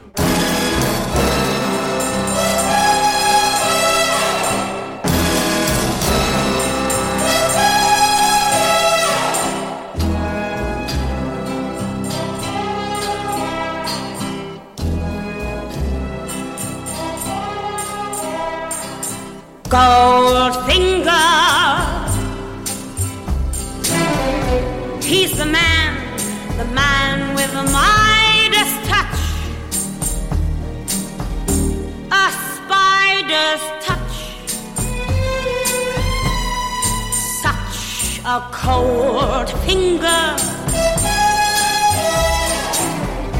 beckons you to enter his web of sin. But don't go in. Ah là là, et quel merveilleux titre de Shirley Bassey, Goldfinger 1964, réalisé par Guy Hamilton. Alors, nous sommes au Mexique, à Miami. Guy Hamilton, pardon. Monsieur Accent, merci de m'avoir repris. Euh, nous allons au Mexique, aux États-Unis, euh, donc à Miami, Kentucky, Washington, Londres évidemment, et en Suisse, à Genève. Alors, avant de pitcher le film, on va, on va dire au revoir à Ilan. Bye bye Ilan qui a dû partir précipitamment en mission. Il est monté dans son Aston Martin, il a, il a démarré en toute berzingue, là, on n'a pas eu le temps de lui dire au revoir. Mais il sera là euh, pour le prochain, ça c'est sûr, dans tous les Sûr. cas. Alors Goldfinger, euh, James Bond enquête sur un milliardaire, Goldfinger, pour une simple mission de surveillance, mais l'adversaire va être cruellement sous-estimé et rien va ne se passer comme prévu. J'ai une question triviale poursuite moi aussi, tiens. Ah bah non, euh, oh, euh. Mais j'ai- pas de fiche. Est-ce que vous savez d'où vient le nom de Goldfinger D'où vient le nom de James Bond Et d'où vient le nom de M? Alors, James Bond, euh, c'est par rapport à un livre d'un or- euh, Un ornithologue. un ornithologue qui s'appelait James Bond. Le docteur Bond, voilà, il, a- Et- il est tombé sur le bouquin d'un ornithologue. Il a trouvé que ça faisait classe. Voilà. M. Euh, M, euh, alors c'est par rapport à sa mère, Exactement, il appelait sa mère M. M, qui Et- était une femme très autoritaire. Et c'est pour ça que M, c'est la figure d'autorité sur James Bond. Et Goldfinger, alors Et Goldfinger, ça je me souviens plus, mais je connaissais l'anecdote. Goldfinger, c'était un architecte qui, a priori, si mes informations sont bonnes, qui dans son quartier a voulu, ou en tout cas a essayé de raser des bâtiments anciens pour y construire des trucs hyper modernes pour faire une société. Et du coup, euh, Ian Fleming s'est dit, bah, ce Goldfinger, ça va devenir le méchant de ma prochaine histoire. Jus, je te rajoute un point. D'accord. Voilà, hop là. Alors, ce que je voulais dire sur Goldfinger, c'est que si pour moi il y avait un peu The James Bond, le film qui incarne pleinement la saga James Bond, l'esprit James Bond, c'est bien évidemment Goldfinger. Ça. C'est peut-être le premier James Bond que j'ai découvert, j'en suis pas certain, mais j'imagine, c'est mon préféré. Je trouve que c'est vraiment l'accomplissement de la formule James Bond. C'est là où James Bond est complet. Tous les éléments sont là. On a déjà, bon, un de ce que je disais tout à l'heure, le trailer selon les mots de Steven Spielberg, donc cette séquence pré-générique au Mexique qui est assez marrante parce qu'en fait euh, il infiltre euh, un complexe de confection de drogue et en fait euh, il sort de l'eau, il a une espèce de chapeau avec Avec une les- fausse mouette sur, sur la tête pour se faire passer pour un oiseau qui, C'est vrai. qui nage. Ça c'est un peu ridicule mais c'est rigolo et quand t'es gamin en fait c'est génial parce qu'après il, il ouvre sa combinaison de plongée puis dessous il est en smoking Il a un smoking impeccable. et il va retrouver une nana puis il tue un mec en balançant un dans, Ah, il, la- va dans la bombe, baignoire. il va poser une bombe déjà. Il a posé sa bombe juste avant là dans le Et, complexe. et- et- et comme Schwarzenegger dans. Dans True Lies. Dans True Lies, ouais. bah, c'est un hommage. Voilà. On embraye avec ce fabuleux générique chanté par Shirley Basset, avec ces images hyper sexualisées de femmes, mais tout dans des couleurs de noir et d'or, puisque pour la première fois, en fait, on a un générique où la chanteuse euh, bah, chante euh, les louanges du méchant en fait. On parle du méchant. Le- la chanson c'est Goldfinger et d'ailleurs le titre du film c'est ce personnage de Auric Goldfinger, le trafiquant international. Et quand je disais tous les éléments de la franchise sont là, c'est que vraiment, c'est la première fois où on va dans les locaux de Q, où on voit ces équipes qui travaillent sur des gadgets. C'est la première fois où on a l'Aston Martin DB5, de- DB5, DB5, quoi. ouais. la voiture de James Bond, son Aston Martin, où on a ces gadgets, le bouton du siège éjectable, euh, les écrans de fumée. Alors si tu veux, on avait déjà Grant. Donc le personnage de rival de Bond dans baiser de Russie, mais là, on a vraiment avec Hot Job ce personnage de tueur coréen, l'homme de main du méchant avec un look hyper iconique avec son chapeau qui coupe. Donc c'est les, débuts de l'homme de main. C'est le moment où on a euh, des gadgets euh, tout à fait géniaux, genre le talon de la chaussure dans lequel on met un petit micro. C'est le moment où on a ces espèces d'appareils complètement délirants avec le laser. Pour euh, Pour découper. découper l'entrejambe de James Bond. Scène parodiée ou, euh, ou hommage, euh, mais euh, qu'on peut même pas compter le, le nombre. Oui, quoi. oui, bien sûr. Mais c'est là justement où en fait euh, James Bond euh, Est complet. devient, Mais et de- devient plus ludique. En fait, j'ai l'impression aussi. Tout à fait, mais c'est là où on commence à avoir une formule où on entre dans le récit fun, ludique, pop, plus grand que nature. Et en fait, c'est ça pour moi vraiment ce que représente James Bond. Et c'est en ça que je dirais que ce Goldfinger est la formule à son niveau quasi parfait.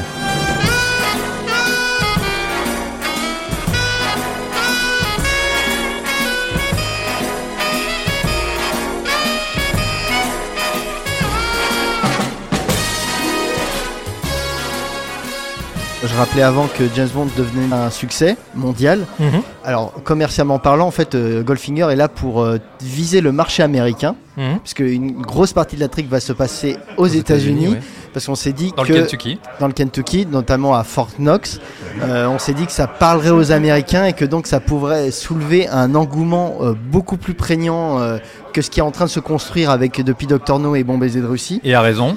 A raison, puisque le film va être un carton énorme, À tel, gigantesque. à tel point, j'ai lu l'anecdote qu'en fait, dans les grandes villes, notamment à New York, les cinémas étaient obligés d'ouvrir 24 heures sur 24 pour pouvoir euh, accueillir le nombre de spectateurs et de spectatrices. C'est dingue. De... Aujourd'hui, ça n'existe pas, fou, ça, ouais. tu vois. Et donc là, on est sur un budget de 3 millions, ce qui est pas gigantesque encore non plus, mais ça va être un film qui va essayer de donner euh, la première fois qu'il va essayer d'imposer le gigantisme à la James Bond. Mhm. On, on a Ken Adams qui, euh, Ken Adam qui va revenir Voilà, encore une fois pour, pour faire des décors et qui là va, va créer des choses qu'on va retrouver dans tous les James Bond. Ça veut dire qu'un repère du méchant euh, avec des, des plaques mouvantes, euh, Mais qui n'est Euh, plus le spectre. qui n'est plus le spectre. Voilà. Voilà. Pour la première, vrai, pour la première fois, Ce on, n'est pas le on spectre. sort du spectre. Et euh, donc euh, on a, il, il a un Où il repère. conçoit son, ouais, son repère, où il conçoit son opération Grand Chelem. son Grand Chelem et une maquette et grandeur nature. Ça, c'est génial, ça. Les maquettes cachées, Ouais, voilà. c'est super. Et on va surtout avoir le, alors la réplique de Fort Knox en Angleterre euh, pour l'extérieur. Oui, effectivement. Puisqu'ils ouais. ont eu un contact qui leur a permis de survoler Fort Knox pour, pour prendre des détails, alors que la Oui, sécurité devait être Totalement interdit, oui. Et, un intérieur totalement fantasmé avec ces montagnes de lingots d'or. C'est en fait c'est un fantasme. Mais oui, on est toujours dans le fantasme. Ce film est un fantasme. Je veux dire, c'est un film où quand on assassine un personnage, le personnage de Jill euh, Masterson, je crois que c'est ça, on la tue en l'asphyxiant à la peinture d'or. Donc l'image, ce, ce corps de femme dénudé, couché, couvert d'or dans le lit, c'est une image aujourd'hui qui est culte. Et encore, le mot est faible. C'est une image qu'on on ne peut pas retirer de l'idée même du cinéma du XXe siècle. Scène reprise d'ailleurs dans Quantum of Solace. Quantum of Solace, Et on en reparlera. Mais on en reparlera dans un autre épisode. Effectivement. Euh, Est-ce que vous voulez une petite question ou deux là avant Allez, de. vas-y. Après, Ouais je, après, je parlerai un petit peu de Goldfinger, D'accord. du Alors, personnage. Là, c'est une question un peu technique, les amis. Goldfinger permet à Eon Productions de remporter son premier Oscar. Pour quelle catégorie? Meilleur décor? Meilleur montage son. Ah, d'accord. Voilà. Non, je sais pas ça. Je savais pas non plus. Je savais même pas qu'il a eu un Oscar, j'ai mal fait mes devoirs. C'est vrai qu'on avait parlé que du réalisateur euh, Guy Hamilton, Ouais. c'est que donc Terence Young avait laissé sa place euh, parce qu'en fait lui avait pour ambition de tourner Opération Tonnerre parce que euh, c'était pas l'épisode prévu au départ euh, Goldfinger et oui donc il y a Guy Hamilton qui en fait était déjà un réalisateur pressenti à l'époque de Doctor No D'accord. et qui était un ami de Sean Connery.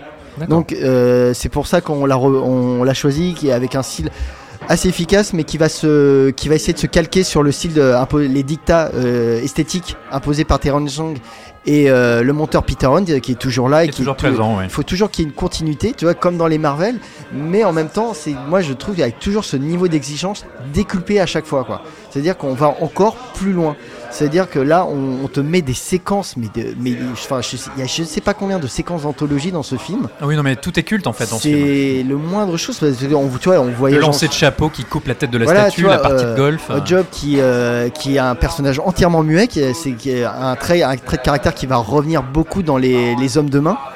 Et euh, donc euh, voilà, il y a ça, il y a tous les gadgets euh, de la DB5 qui vont, qui vont rendre les gens fous. Hein, les, flecs, les flecs d'huile, l'écran de fumée, le mur anti-balle. qui, qui nous paraît enfin au jour d'aujourd'hui qui nous paraît super classique enfin un truc mille fois vu mais à l'époque c'était tout nouveau et c'était novateur et ça a rendu les gens complètement dingues Et, comme pour, un, la- et pour un gamin, ça marche du tonnerre. comme la séquence de, comme la séquence de pré-générique c'est c'est- aujourd'hui c'est hyper commun mais les, les gens étaient comme des fous dans les salles les gens applaudissaient à, à, à bâton rompu tu vois les, les gens étaient euh, vraiment dingues et ça on oublie tu vois et ça c'est ce James Bond qui a contribué à lancer tout ça cette, euh, cette folie qui va, qui va imprégner euh, la, la sortie du film Le tout avec une intrigue que je trouve euh, vraiment.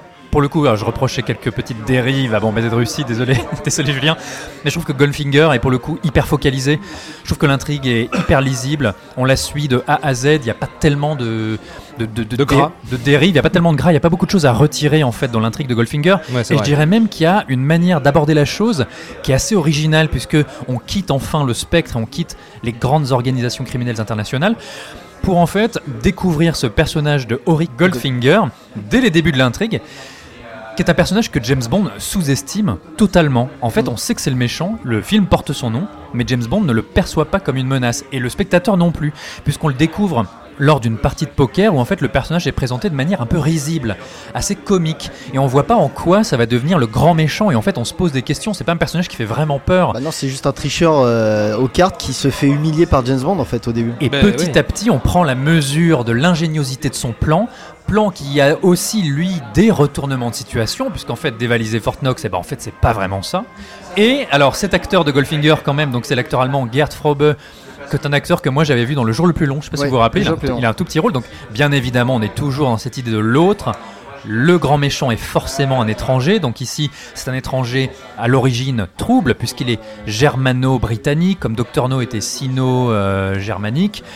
On sait qu'il travaille secrètement pour le gouvernement chinois. Donc les Chinois, alors là pour le coup dans les Sean Connery c'est souvent le cas. hein. Le gouvernement chinois est très souvent le grand méchant qui tire les ficelles ou en tout cas qui paye les criminels pour arriver à ses fins. Il faut rappeler qu'on est aussi dans un contexte de guerre froide. hein. Donc l'URSS et la Chine euh, communiste, bien évidemment, ce sont les grands épouvantails que l'on agite. Et je, je le disais un peu tout à l'heure, mais c'est aussi un film euh, à replacer dans son contexte, hein, le traitement des femmes. Alors oui, parlons-en, parce que là, cette séquence dans l'hôtel où on voit Goldfinger, c'est quand même hyper craignos où James Bond est avec une jeune fille et euh, Félix Leiter arrive et puis il met, masseuse. il met une tape dans les fesses de la jeune fille, il dit allez dégage, euh, en grosso modo, Ah ouais. hein, il Non, est mais- temps que, mais avec la classe, il quand est temps même. que ce soit les hommes qui parlent. on est en, ouais, c'est c'est ce que j'appelle les moments OSS 117 en fait. Non, non, non, mais ça- en fait, à l'époque, le truc, c'est que étrangement, en fait, les codes étaient tellement différents que aujourd'hui, on regarde ça, on est choqué. Mais à l'époque, c'était un truc qui paraissait to- totalement banal. Ça reste très bon enfant quand non, mais même. hein. non, mais c'est oui, ça reste très bon enfant, mais Ouais, c'est pour mais- montrer à quel point le modèle Oui, oui. a changé. Ouais, tout à fait. Heureusement. heureusement. Et il y a cette, donc ce personnage que personnellement j'aime beaucoup, qui est le personnage de Pussy Galore, qui est joué par l'actrice. euh, comment elle s'appelle déjà euh, Ah, ah, Honor ah, Blackwell. Ah, ah, c'était ma question. Bon. Honor Blackman, Hop Honor. Blackman. Honor Blackman, qui est un personnage que je trouve euh, très fort. qui vient de la, la série euh, Chapeau Chapeau de de qui dans le, le roman est ouvertement homosexuel. Dans ce film, c'est plus ou moins sous-entendu. Oui. Le gros choc dans le roman, c'est qu'en fait, Ian Fleming écrit quand même une scène où euh, Sean Connery, de sa, son hétérosexualité super forte, la ramène, grosse guillemets, dans le droit chemin. On sait que, enfin, c'est absolument abominable, mais le film, heureusement, n'a pas réutilisé cette ficelle-là. C'est un personnage que je trouve très fort, très cool. Je trouve qu'elle a un côté aventurière. C'est un personnage que j'aurais aimé revoir. Elle est pilote, elle est géniale. Ouais, c'est ça. Elle a, un, esca- elle, a, euh, elle a un escadrille de, de jeunes femmes qu'elle entraîne. Flying Circus, c'est Le ça fl- Voilà, un Flying Circus. Le problème, c'est qu'il y a évidemment cette scène aujourd'hui qui fait énormément grincer des dents, dont on parle très souvent sur Internet, où en fait, ils ont un échange de prise de judo dans de la Mm. paille dans une grange, et il finit, en fait, avec un regard du 21e siècle et même du 20e siècle. Aujourd'hui, pour nous, il la viole. Hmm. Euh, En fait, il se force, il l'embrasse plus ou moins de force, et elle, elle tombe dans ses bras, Ouais, ouais. et elle est méchante, et elle devient instantanément Ouais. gentille. Sauf que ce qui est fou, c'est qu'à l'époque, en fait, on faisait comme ça, ça ne choquait personne. Et moi, j'ai retrouvé des interviews de Honor Blackman où elle parle de ces moments-là du film. Et elle en parle comme d'une séquence totalement normale et qu'elle s'est bien amusée et que euh, Ouais. ces moments étaient chouettes. C'est pour montrer, je veux dire, à quel point aussi les mentalités ont changé et à quel point quand on regarde ces films de l'époque, il faut faire attention parce que bah, ce sont des films d'époque. En fait, il faut les revoir avec, euh, avec les yeux et avec l'idée que c'est- un film des années 60. Ouais, parce que surtout ça a instauré Pas quand que je veux même. justifier, euh, attention, les Non, non, mais hein. l'idée quand même était d'instaurer un personnage féminin fort qui tient tête à James Bond dans une première partie du Et pour film. coup, elle le fait, elle lui casse un peu la figure. ouais. oui, euh, elle a quand même une certaine autorité et c'est ça en, euh, qui a fait la réputation du personnage et sa notoriété pour Honor Blackman. Il faut pas non plus oublier ce, ce détail, c'est que on retient pas le, finalement le, la domination de l'homme euh, sur la femme. Finalement, on retient qu'il y a eu un personnage qui a tenu tête à un homme pendant une grosse partie du film. Et euh, je trouve que c'est important de le, ouais, de le remettre en contexte. Nous allons nous poser dans 20 minutes. Voulez-vous la manière douce ou la manière forte? Celui-ci n'est pas un tranquillisant. Euh, Poussy, vous connaissez beaucoup mieux les avions que les armes. Un Smith Wesson 45. Si vous faites feu à cette distance, la balle me traversera moi et le fuselage comme une lampe à souder dans une motte de beurre. La cabine ne sera plus pressurisée et vous et moi, on sera tous les deux aspirés dans l'espace. Eh bien, si c'est ainsi que vous voulez faire votre entrée aux États-Unis, libre à vous. Moi, je préfère la manière douce. C'est très raisonnable. Puis avec euh, plein de scènes cultes, à part en Thomas, mais enfin je veux dire, Non, Golf- non, mais, euh, Goldfinger aspiré dans le hublot, euh, James Bond enchaîné à la bombe. non mais enfin je veux dire, il est drôle ce moment. mais on s'en même. souviendra toute notre vie. Enfin, Ah, puis- Goldfinger c'est un film qui est gravé au fer rouge sur notre rétine. Et hein. puis le compte à rebours euh, de la bombe. Le compte à rebours de la qui, bombe. qui s'arrête à 007. Et James Bond, non, mais surtout, et James Bond qui allait se foirer, en fait, c'est un autre mec qui lui retire le Ouais. cœur de la bombe atomique. Et euh, le compte à rebours devait finir à une seconde au départ. Et euh, Brocoli a suggéré l'idée quand même de finir sur 007. euh, tu vois, euh, c'est là je crois qu'on a une première euh, comment dire euh, notification un peu méta avec le spectateur en fait, euh, qui va être beaucoup après par la Euh, suite. qui sera pas la dernière. hein. Ouais, Ouais, pas faux. et, euh, et là pareil, je crois que le, enfin le, le- la réaction du public a été démentielle sur euh, sur ce. Moi, c'est vrai qu'au-delà de ce tout, climax. au- au- au-delà de tout l'aspect ludique euh, qui euh, qui est un tournant hein, dans, dans les euh, suite aux trois premiers films. Deux premiers. films. Deux premiers films, pardon. C'est euh, moi ce qui m'a profondément marqué, c'est vraiment cette direction artistique. Mm. Cette direction artistique euh, très démesurée. Encore une fois, on, on en parlait pour. Pour euh, Bon baiser de Russie, pour euh, Doctor No, mais là je trouve qu'elle est, elle est, elle est, elle est, elle est vraiment décuplée et, euh, et je trouve encore une fois, je, re- je refais un parallèle avec Les Indestructibles qui s'est extrêmement bien inspiré de ce style-là justement. Euh, tu parlais des lignes de fuite tout à l'heure, de ces, de ces repères complètement euh, mystérieux, mais euh, euh, j'allais dire. euh, Et en même temps qui caractérise la folie des grandeurs des méchants Ouais, en fait. ouais, bien et l'aspect mythologique dont je parlais tout à l'heure, Mm. enfin je disais les monstres des figures gréco-romaines, mais je veux dire on a des méchants qui vivent dans des cavernes ou sous des volcans. Mm. C'est pas innocent. Et surtout, je sais que c'est une critique très moderne de revoir ce type de film et notamment James Bond avec nos yeux du 21e siècle. Et on trouve ça ridicule que les méchants expliquent leur plan, qu'ils essaient de le tuer de manière la plus bizarroïde possible.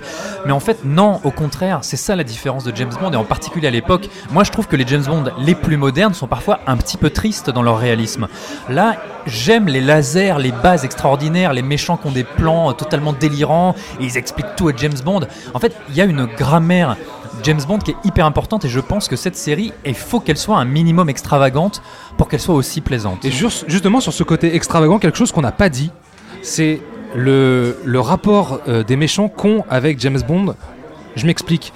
Il joue beaucoup, en fait. Le, le méchant joue beaucoup tout le temps avec, euh, avec James Bond à le challenger. Bah, c'est Oui, une, ba- tu c'est vois. une- c'est une bataille d'ego en fait, et c'est là que, enfin, je voulais. Il a, il a- non, mais ce que je veux dire par là, c'est qu'il a, il a plusieurs fois l'opportunité de le, le- le descendre, d'en finir avec lui, mais non, il va le garder sous le coude, il va, tu vois, il va le, il va le manipuler, il et va. parfois, il- ils essaient de le retourner et de l'amener dans leur camp. Dr. No propose à James Bond de rejoindre le spectre. Ouais, je- je pense que c'est ce film qui instaure le, en fait, le l'ego de, de Sean Connery, parce que eh, Sean Connery sous-estime Goldfinger au début, Hmm. lui fait une grosse crasse, lui prend par ego, euh, le- lui montre qu'il a, enfin qu'il l'a sous-estimé, l'ego de James Bond en prend un coup, et après ça ne va être que bataille d'ego contre bataille d'ego, et où on a justement ce, ce rapport hyper masculin de du dominant dominé, tu Hmm. vois, et, euh, et qu'on va beaucoup beaucoup retrouver par la suite. Avant, oui, tu voulais. Non, après si on peut en parler du succès du film encore. Ah oui, oui, vas-y, vas-y. Petit point euh, box-office. Bah, le point box-office, c'est que bah, toujours dans la continuité, mais là, on a, c'est le commencement de ce qu'on va appeler la Bond Mania, où euh, on va avoir une promotion hyper agressive, euh, bien avant les blockbusters des années 70 euh, avec Star Wars et Les Dents de la Mer. Où ils vont jouer à fond le merchandising, euh, c'est-à-dire qu'ils vont vendre comme des petits pains des modèles de la, la voiture euh, l'Aston Martin Ah, tu DB5 m'étonnes, attends. que Hot Job, la- l'acteur, euh, va faire des tournées mondiales énormes pour, euh, pour euh, euh, quand- vendre le film où on va le, on va, il va être le sujet de beaucoup de reportages à travers le monde où on va le voir jouer avec des gamins tu vois pour montrer qu'à la fois c'est un mec gentil et mais le mec joue un, joue un méchant et euh, donc le box office va exploser comme, bah, comme prévu aux États-Unis c'est un carton plein et euh, ça instaure vraiment là, comme James Bond, comme une franchise hyper lucrative Ouais. et qui est comme une, un phénomène culturel. Et euh, le, le 33 tours de, de la musique de James Bond, euh, la, la- la chanson de générique se vend, mais à tire larigot. Euh, Il y a les rencontres avec la famille royale lors des premières, tu vois, là ça commence vraiment Oui, c'est un devenir- vrai, c'est un vrai retentissement ah oui, mondial. là, ça là. devient un vrai phénomène. Et là, on est vraiment dans le, le- le pic de la notoriété de, de, de James Bond qui va continuer avec les deux prochains. Alors justement, avant de parler de Opération Tonnerre, deux petites questions, hein, c'est la tradition. C'est très facile, c'est très facile, vous allez voir. Comment Bond bat-il Goldfinger au golf Ah, il change de balle Il en change- fait. Bien joué Pierre. Il lui file la Seltzer 7, un truc comme ça. Enfin, Goldfinger triche. Ouais, et, triche, euh, et, voilà. et James Bond lui refile la balle. ouais. Et quel personnage Je veux mon point Oui, tu l'as, tu l'as, je vais le noter, je vais le noter, je vais le noter, t'inquiète pas. Et il en a tellement peu. Ouais, c'est pas tient. vrai. C'est pas vrai, c'est pas vrai.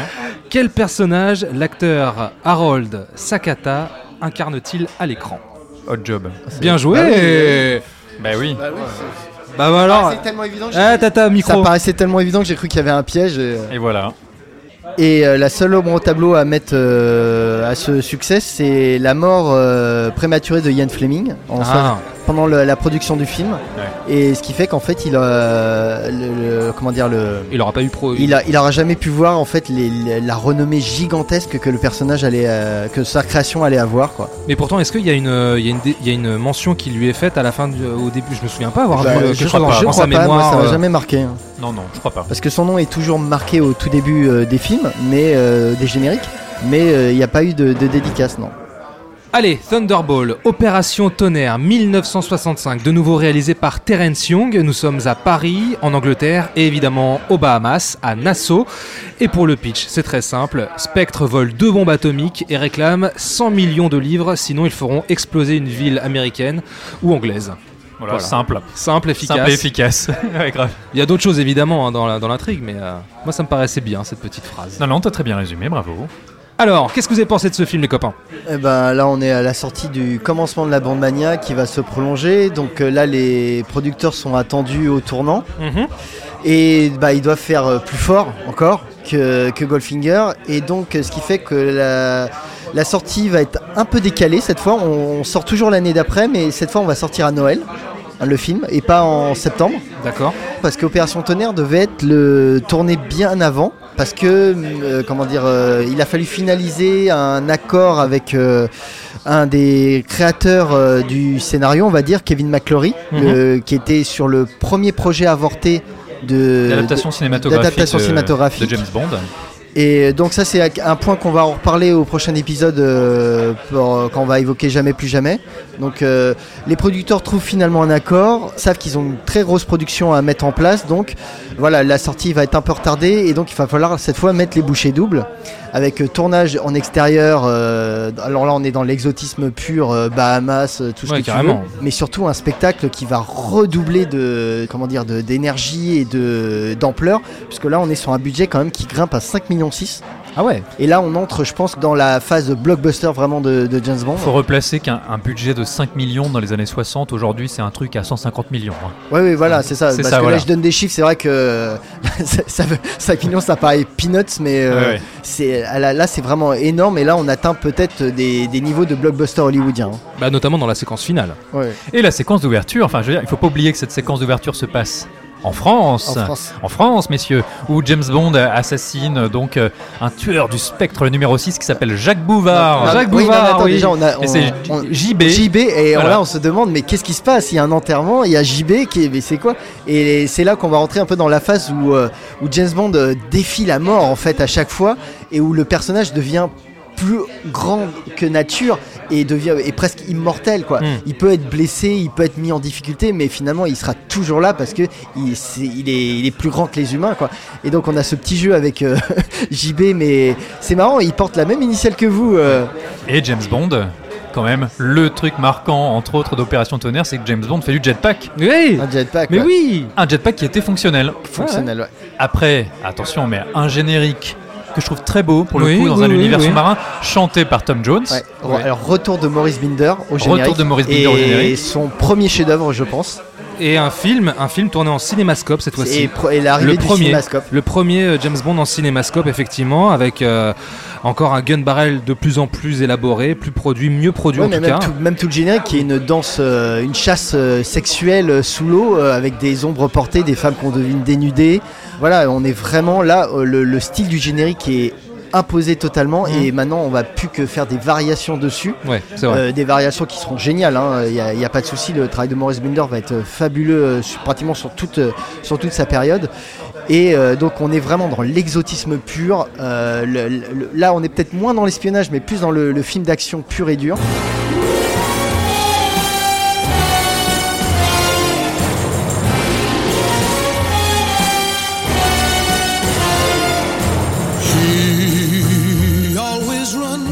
On est moins dans l'espionnage, mais on a quand même un film qui rentre d'emblée dans le vif du sujet parce que je trouve que cette introduction à Paris dans des bureaux qui se révèlent en fait être une cache du spectre.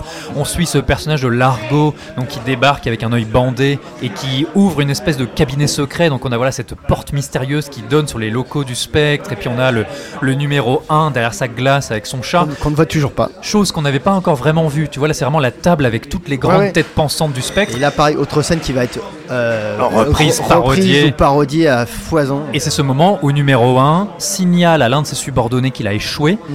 et il l'assassine devant les autres. On voit aussi que le numéro 1 règne par la terreur et donc il, il électrocute via sa chaise. Enfin, je trouve que c'est- une séquence qui d'emblée est très forte. Elle arrive quoi dans les premières minutes, à Mm. peine le générique terminé. Ouais, bien sûr. Enfin, en tout cas, Opération Tonnerre, on peut dire que c'est un film quand même hyper chouette, Ah oui. qui est très puissant, qui encore une fois installe des éléments de la mythologie de James Bond dont on ne pourra plus jamais se passer. Enfin, je veux dire, la piscine avec des requins, Ouais. c'est un truc, euh, quand il pense, t'as l'impression que ça a toujours été là, tu vois. La figure du requin qui reviendra très très souvent. On, on apprend aussi des choses sur la mythologie Bond que l'on soupçonnait, mais là, on les voit pour la première fois. C'est-à-dire qu'on a cette grande réunion de tous les espions du MI6, Ouais. de tous les double zéros, face à M, qui les lance à la, à la chasse de ce Largo et de ses bombes atomiques. Il y a 9 sièges. 007 prend le 7 siège, donc on comprend que voilà, il y a 9 double zéros. Et il ouvre un dossier où il y a un bandeau euh, marqué For Your Eyes Only. Voilà, et qu'on reprendra dans le film d'après. Effectivement, je, je voulais garder l'anecdote pour tout à Ah l'heure. Moi, c'est pas, c'est pas un de ceux que je préfère. Euh, Post Goldfinger, après, je trouve que. Ah, pourtant il est, enfin il est. moi, je suis pas. Il est fast, il est, euh, enfin, je veux dire, tout fonctionne. T'as la, la, la, la méchante, euh, euh, La là, son nom. Luciana Paluzzi, qui, euh, voilà, qui va être une, la première. Enfin, il y en a eu déjà dans baiser de Russie, mais le prototype un peu qu'on va retrouver de la, la femme fatale, là, qui est belle, qui est dangereuse, qui peut tenir tête à James Bond, qui le met même en difficulté.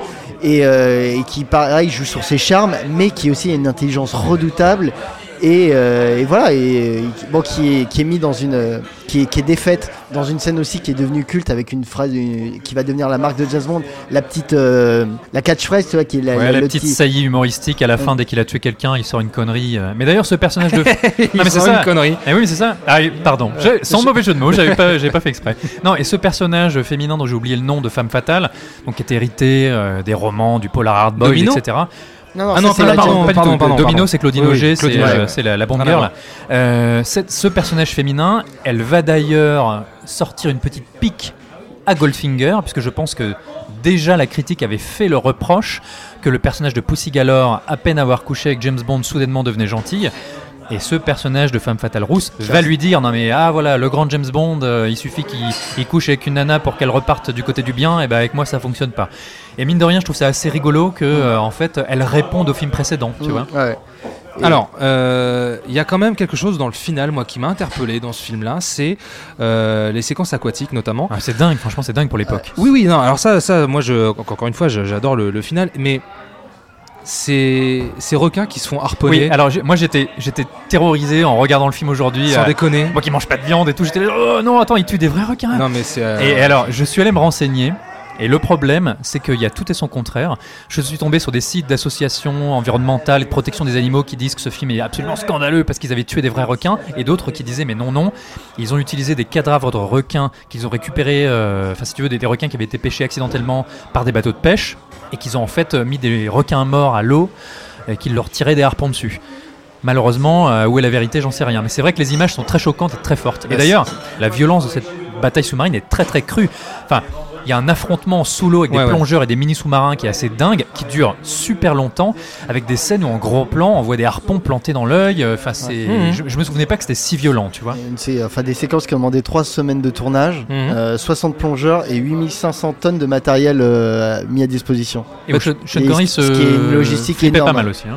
Et oui, parce qu'il qui s'est mis en danger dans la scène de la piscine parce qu'en fait, euh, euh, on, on avait mis une plaque, un vitrail pour le séparer, invisible pour le séparer de- du requin qui rentre Ah dans la piscine et Quand lui. il passe d'une piscine à l'autre, Ouais, là, c'est et ça. en ouais. fait, il manquait un morceau. et euh, on, lui a dit, mais non, mais t'inquiète, il va pas passer dedans, vas-y, euh, jette-toi. Et bien évidemment, on ouvre la porte pour le requin, il rentre dans la piscine. C'est quoi son premier truc qu'il fait? Il rentre par le trou de, de, laissé sur la plaque. Et donc on rapatrie, tu vois, euh, à toute vitesse pour dire, mais voilà. Puis il y a un cascadeur qui a, eu une prime de risque pour sauter sur un requin, plonger carrément dans la piscine avec les requins et sauter carrément sur un requin.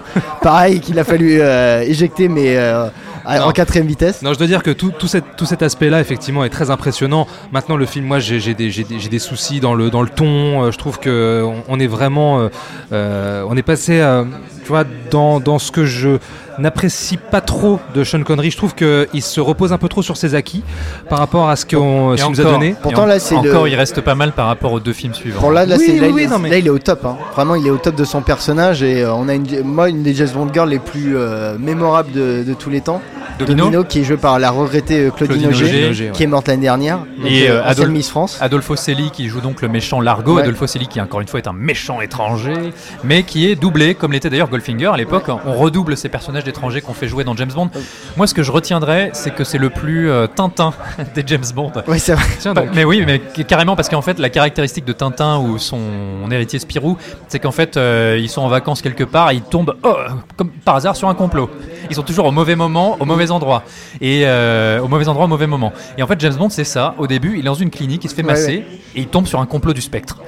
Au, au hasard total. et du coup finalement bah, c'est lui qui arrive à retrouver l'argot parce qu'en fait euh, il était tombé dessus totalement par hasard quand on, on enlève ce pilote français. Je sais pas si vous vous rappelez de Ouais, cette ouais. séquence au tout début Mais, dans mais le spa. c'est là qu'on voit la force de l'écriture de Richard Maybon, qui euh, donc scénarise les, les, les Bonds depuis le début. C'est que même les invraisemblances, les facilités passent, mais vraiment avec une facilité déconcertante, c'est qu'on se pose même pas la question en fait. Ça, ça, ça- il crée une espèce de nouvelle logique en fait de, de- du film de- d'espionnage euh, pop, tu vois, où euh, bah voilà, James Bond il va, il, il va se faire une petite cure. Et il tombe sur un complot, Voilà. et, et c'est le départ du film en fait, et ça commence comme ça. Et aujourd'hui, ça, ça pourrait plus passer. Non pas du tout. Mais quand tu regardes encore le film aujourd'hui, mais ça passe totalement quoi. On se pose même pas la question. Ce ce que je dirais, Thomas, peut-être pour te rejoindre, ou alors peut-être je comprends ton sentiment parce que je trouve qu'Opération Tonnerre par rapport au film précédent, où il y avait pourtant toujours euh, des parties de baccarat, des parties de poker, euh, des cocktails. Je trouve que Opération Tonnerre est particulièrement euh, mondain. Je trouve que c'est un James Bond très social. Il va dans beaucoup de soirées. Et d'ailleurs, c'est aussi une, époque où on envisage les anciennes colonies britanniques comme des lieux de villégiature où partent, si tu veux, les riches britanniques. On va sur des yachts, on va dans des hôtels. Et c'est exactement ça, en fait. Et je trouve qu'Opération euh, Tonnerre, c'est un peu le point culminant. C'est un James Bond très social. Beaucoup de soirées, beaucoup de casinos, beaucoup de verres, beaucoup de cocktails. Je pense que c'est l'un de ceux de la période Sean Connery qui est le plus euh, axé euh, dans cette direction. Il y y, a ça, et puis il y a d'autres choses qui sont toutes bêtes, c'est des scènes d'action qui sont filmées en accéléré. Ouais, mais ça depuis le début. Non, c'est- mais- Ça, c'est la fin, notamment ça, avec le bateau. ouais. Ouais. Ça, c'est le montage de, de Peter Hunt. hein. Ouais, mais elles m'ont moins choqué dans les précédents que dans celui-ci en fait. Et avec une explosion que les gens de Nassau se souviendront parce que quand il y a le Disco Volante qui, qui ont fait exploser, ils ont utilisé un nouvel explosif qu'ils avaient jamais pu tester. Donc le, le responsable des effets spéciaux de la saga John Steers, euh, bah, il a pas eu le temps de tester le truc. Ils ont fait exploser le truc. Ils ont fait péter toutes les fenêtres à Nassau euh, tellement l'impact de la bombe était, était puissant. Alors, Je trouve que ça, pardon, c'est un des meilleurs titres. Opération Tonnerre. Oui, c'est vrai, Ça sonne, vrai. ça sonne Oui, super oui, bien. ça claque. hein. euh, et ben justement, avant de passer à On ne vit que deux fois. En parlant de claque, Euh, des petites questions, j'en ai, euh, j'en ai quatre. Alors il y a des très faciles, Euh, on va commencer par la très facile d'ailleurs. Qui a composé la musique du film? John Barry. Ouais. Voilà, Pierre, bravo. Un point pour Pierre. Attention Julien, on Ouais, se ressaisit. je, je, je On se ressaisit, on se ressaisit. Quel gadget utilise Bond pour localiser les armes nucléaires volées Un Ça compteur Gégère dans un appareil photo. Dans une montre. Dans une montre. Ah, mais, il file le compteur Gégère dans l'appareil photo à domino. Ouais, une. Oui, oui, oui, oui. oui, Voilà. oui. là. Ouais, mais c'était une montre quand même. Je dis ça, je dis rien. Bon, allez, un point partout. J'ai dit compteur Gégère. Euh, alors, tiens, celle-là, elle est pas mal. Quel est le nom de l'hydroptère personnalisé d'Emilio Largo Disco Volante Bien joué, Jules. Bah oui, mais on l'a dit tout à l'heure. Oui, c'est vrai, pardon. bah oui. Euh, bah, ça compte quand même. Bah, ça compte quand même. Ça compte quand même. Alors, euh, et la dernière Dis donc, on regarde pas. Hein L'opération Tonnerre a pour but de récupérer quelque chose auprès de Spectre. De quoi s'agit-il? Deux bombes Euh, nucléaires. bombes Ah, nucléaires, bon, ok. Non, mais C'est ce c'est. que tu as dit dans le pitch. Bah oui, mais c'est pas grave, c'est pas grave. Ah ouais, c'est pour voir si on suivait. Donc on peut euh, bah, euh, parler du box-office encore une fois. Vas-y, Bah, vas-y, bah, encore un carton euh, gigantesque euh, avec une campagne promotionnelle qui, euh, détonnante. hein. je veux dire, les affiches sont top. On, on parle Oui, pas. L'affiche est magnifique. Le matériel promotionnel est dingue. euh, et euh, petite anecdote, comme le euh, Goldfinger est sorti en 64 chez nous, devinez qui se retrouve à la deuxième et à la troisième place du box-office français euh, cette année-là? En Bah, 64. de, de James Bond. bah, Goldfinger et et Opération Opération Tonnerre. Tonnerre, oui, j'avais vu ça. ouais. Et qui c'est qui l'a battu? Qui, a battu James Bond? Alors là, je sais pas. Le Twinest, monsieur. C'était quoi? C'était Le la grande cornio- date- le cornio. Voilà, bah, vive la France quoi. Et la France. et direction, euh, direction l'archipel Et, euh, et non, et ce que je peux rappeler, c'est que le, le tournage euh, a été énormément à jouer sur le promotionnel, puisqu'on a invité pas moins de 150 journalistes euh, sur le plateau de tournage. Donc la, la, prona- la- la promo a été, comment dire, programmée de, de longue date. Et là, on va rentrer dans le revers de bâton avec You Only Live Twice. On ne vit que deux fois.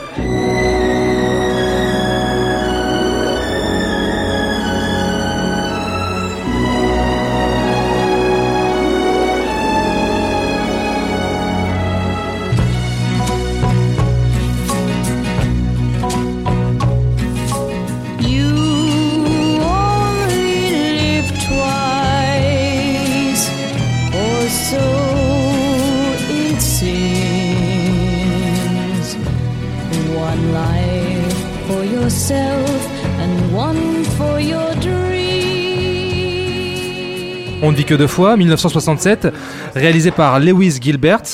Et nous allons.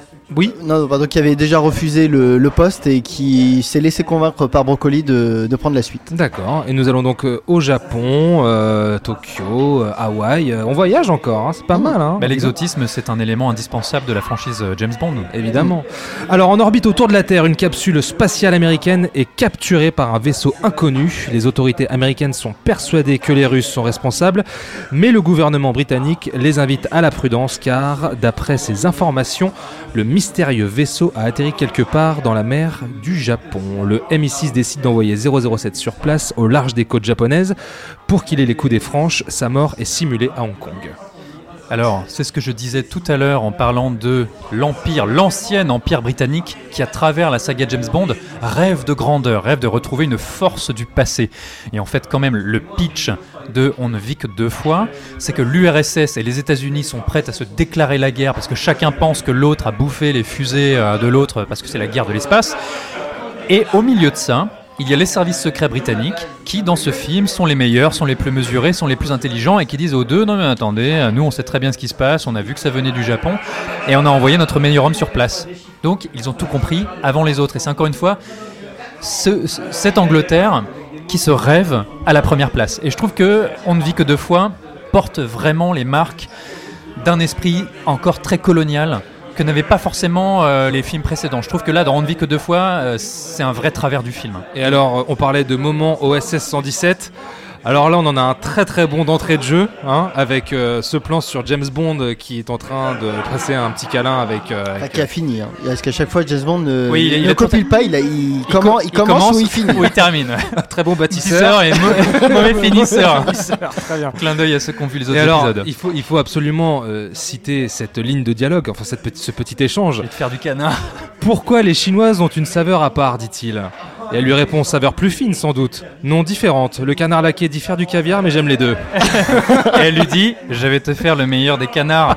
Et par contre, après, elle ouvre la porte, il y a des mecs qui viennent le. Oh la vache Attends, mais ça fait un jeu de mots français parce qu'après, elle ouvre la porte, il y a des mecs qui viennent le canarder. Ouais. non, mais je trouve qu'en en français, cette réplique a, a bizarrement du sens. Voilà. Ah, j'ai trouvé ça extraordinaire.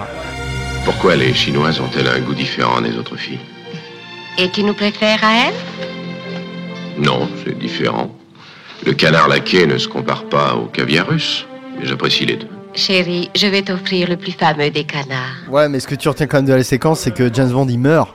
Et quand t'es gamin, c'est hyper choquant. hein. Moi, c'est une des, des séquences euh, pré-génériques qui m'avait beaucoup Ouais, ouais, marqué. ouais. hein. Mm, mm. Donc, euh, je suis d'accord. Pe- Petit générique chanté par Nancy Sinatra. Ouais. Ah oui. Voilà. Et ensuite, on retrouve James Bond. Avec une belle musique de John Barry. Très belle musique de John Barry. Et l'on retrouve James Bond revenu d'entre les morts, ressuscité, qu'un sous-marin britannique au large des eaux de Hong Kong, dont Hong Kong était encore à l'époque une, une colonie britannique, donc récupère la dépouille de Bond. Et là, on se rend compte que M et Moneypenny. On n'a pas beaucoup parlé de Moneypenny, je trouve, jusqu'à présent. Non, c'est vrai. Rendu justice. personnage indispensable de la saga Bond, personnage avec qui il a cette espèce de romance qui ne naîtra jamais. Elle lui fait des avances, lui lui fait miroiter la lune. Et ouais, il y a toujours un petit jeu entre les deux. Je, je trouve vraiment que Moneypenny c'est un très chouette personnage et qu'ils ont une belle relation. Et j'aurais aimé que ça aille un tout petit peu plus loin. Enfin, je veux dire, après c'est devenu plus du gimmick. Mais bon, bref. Et donc là, on retrouve M dans un bureau sous-marin. Les bureaux de MI6 sont dans un sous-marin. Il récupère James Bond et il lui file sa mission. Et donc, Et donc, euh, bah là, pour moi, c'est on entre. euh, même si j'aime énormément le film, je trouve que là, on va rentrer dans le, premier film où peut-être la production compliquée va se ressentir sur le film.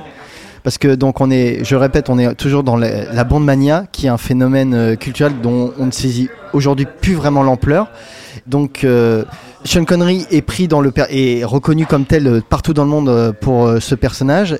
Parallèlement, il joue des films qui ne marchent pas au box-office, Oui. malgré des films de grande qualité. alors j'ai une petite question parce que là vous allez euh, m'indiquer. euh, pas de printemps pour Marnie, c'est. euh, C'est pendant cette période. c'est- ça, hein. Hitchcock va le chercher pour. Marnie. ouais. Mm. Pareil, échec au box-office. Mm. euh, pourtant, un très c'est- bon film. Ouais, c'est un bon film, mais je trouve que c'est pas le meilleur d'Hitchcock. Non, c'est pas le meilleur de Hitchcock. Non, non, mais- non, mais bon. Et donc, euh, il y, a, bah, il y a de la lassitude par rapport à ce rôle. Et... Ça se sent. Ça se Et, sent, ouais. et sur- et Ça c'est se surtout sent. que le contrat de Sean Connery p- euh, prend fin cette année-là. Et donc, on a euh, Sean Connery qui déjà est un peu lassé par le personnage.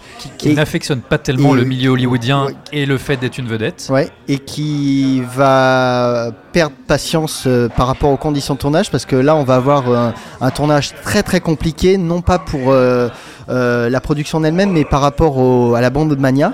On a des intrus qui vont parasiter le, le tournage, comme la presse japonaise qui va se comporter comme des sagouins, qui va aller chercher Sean Connery jusque dans les toilettes. hein, pour euh, avoir des images de lui et J'ai jamais entendu parler de ça. et ils ont pu, donc il a plus aucune intimité. Donc euh, pendant euh, la production, il va quand même annoncer qu'il va arrêter. Hmm. Il va arrêter Hmm. le, le film. Ouais. Et ça, je pense que ça va se sentir déjà un peu dans l'interprétation de, de Sean Connery, mais aussi dans le côté où tu as les producteurs qui vont un peu mal le prendre. Et donc euh, ça va se ressentir sur le, le tournage qui, euh, du scénario qui là est pas signé Richard Bateman mais qui est signé Roald Dahl, Et voilà, Roald Dahl, hein. l'écrivain de Charlie et la chocolaterie. Ouais, l'écrivain euh, Le bon gros géant. ouais, l'écrivain ouais, britannique, c'est quand même fou. Amelia Fleming qui- qui, a écrit. euh, qui va peut-être. Scénario, ouais. qui va peut-être pas avoir la, la- la plume euh, nécessaire pour être aussi parfait que c'est c'est sa première expérience de scénariste. hein.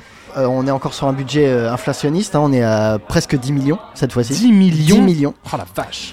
Et notamment rien qu'un million dédié euh, à la construction du repère de Blofeld. Alors, en- revenons sur ce Ouais. personnage un peu plus tard. Ouais, c'est- ouais. important. Et euh, sur un, on a donc un décor qui va être tourné à Pinewood euh, énorme, gigantesque, Ah ouais, de plusieurs kilo- kilomètres, je crois, euh, avec une euh, plateforme d'hélicoptère euh, fonctionnelle, hein, un hélicoptère qui peut carrément atterrir sur le plateau de tournage. Euh, et c'est un, un plateau intérieur. hein. Mhm. On, euh, et donc cette idée du plateau est venue euh, parce qu'en fait dans le roman, le, repère du Blofeld ou du méchant, en tout cas je ne sais pas si c'était Blofeld, était un château euh, japonais au- bord d'une côte. Sauf que problème, il n'existe pas de château japonais au bord d'une côte à cause des typhons. Et donc, euh, en survolant le, Japon pour les repérages, euh, ils ont eu l'idée en se disant, en voyant les, euh, un, comment dire, un, pas un gisement, mais une zone volcanique, en se disant, eh mais ma- ça serait marrant si le repère du méchant, ça serait dans un volcan euh, éteint qui se ferait passer pour toujours en activité. Hmm.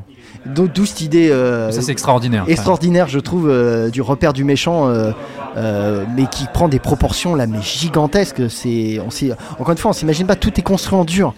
C'est à part euh, des euh, rétroprojections sur certains éléments, tout est construit en dur. Donc tout ce qu'on voit à l'écran est vrai. Le, le décor de la base du volcan, je pensais qu'on en parlerait après, mais le décor de la base du volcan, allons-y, il est démentiel. Enfin, je veux dire, dans ce plateau de tournage, il y a des monorails avec des véhicules. Des véhicules, c'est trop cool. Ouais, je C'est fou, c'est hyper cool quand t'es gamin, tu vois ça, Mm. tu ne rêves que d'une chose, c'est d'y aller en fait, ou d'avoir les jouets, quoi, ce qui n'existait pas malheureusement. Et cette base du volcan, dans l'imagerie bondienne, encore une fois, quand il est tout en haut de- du cratère et il voit ce lac qui est en fait un lac de métal, c'est en fait c'est juste une, une trappe une qui plaque, ouais. et qui laisse passer des fusées et des hélicoptères. Et cette base immense avec plein de souterrains, avec un bassin avec des piranhas, c'est absolument n'importe quoi, mais ça fait partie de l'imagerie de ces bases des grands méchants bondiens et on ne pourra plus jamais s'en détacher. Et je trouve que ces décors sont fabuleux. Mais alors, oui, mais pour en arriver là, il faut quand même se farcir un film qui Ah est bah très oui. problématique. Et très problématique avec un Japon, bah, on le disait toujours, James Bond c'est l'exotisme, donc là évidemment bah, le Japon c'est le Japon des néons, des corporations, des geishas. On, la première fois qu'on le voit au Japon, je crois que c'est directement avec un combat de sumo. Hmm. Et puis, Et pourtant, un vrai, Oui. un vrai combat de sumo filmé dans un Bien vrai sûr, non, un vrai et avec sumo. un vrai public. hein. et qui est un très beau combat.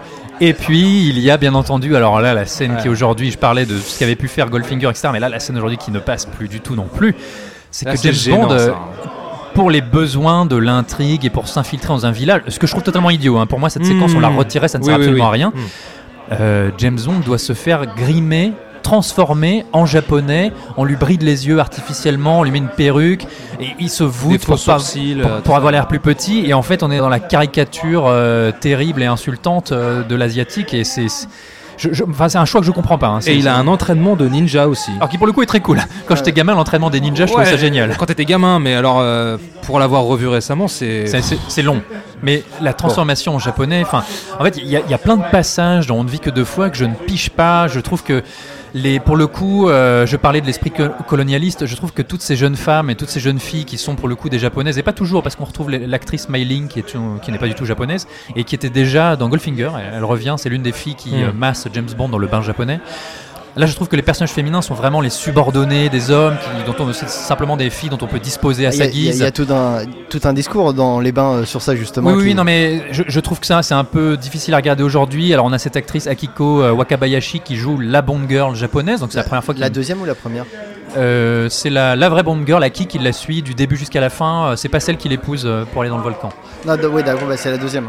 Et je, je trouve qu'il y a plein de séquences là-dessus qui sont totalement inutiles, qui étirent le film euh, de manière artificielle et ça crée des grosses longueurs, ça crée des faiblesses, en notamment tout un passage où James Bond rencontre une méchante qui l'amène dans un avion, puis elle, le, elle saute en parachute. Oui, oui, non, mais je suis d'accord. hein. Et, et- et souvent, personne ne s'en souvient en fait. Moi, je suis pas d'accord. C'est, enfin, pour moi, le, le film garde une efficacité euh, totale du début jusqu'à la fin. Ce qu'il y a, c'est qu'on a là, on perd un peu en finesse par rapport au personnage en fait. C'est, tu vois, on a cette méchante qui est en fait une réplique de la de la précédente De Opération Opération Tonnerre, Tonnerre, mais qui n'a pas de caractère en fait, qui est juste Non. une, méchante telle Un quelle. personnage fonction. Et on a les James Bond Girls qui sont un vrai problème pour le coup parce qu'ils ont eu énormément de mal à trouver des japonaises qui pouvaient parler anglais. Et euh, la deuxième, euh, je sais plus son nom, euh, je suis désolé, À qui euh, qui, qui n'a jamais vraiment su parler anglais et qui, enfin, qui est très gauche en fait. Tu la vois courir euh, quand elle doit fuir avec James Bond, elle est hyper gauche et finalement elle a aucun caractère, elle est complètement soumise. Ouais, ouais, ouais. Et là, on est vraiment, on je trouve qu'on a, on a rebaissé là dans les, dans les James Bond Girls, on est revenu vraiment quelque chose qui a très mal vieilli.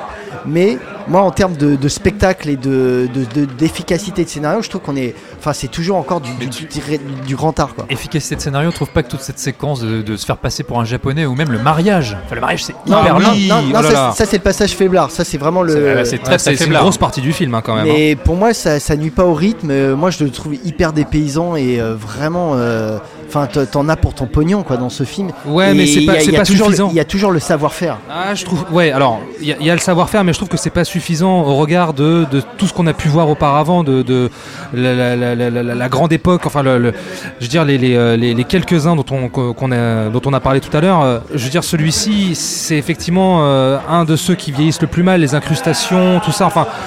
En, même en termes de confection, tu vois, Ah, c'est quand tu me dis ça vaut 10 millions, je me dis Ah waouh. ouais, euh, Attends, t'as le, t'as combat aérien quand même qui. euh, Avec l'hélicoptère miniature. la, Ouais, petite, la petite Nelly.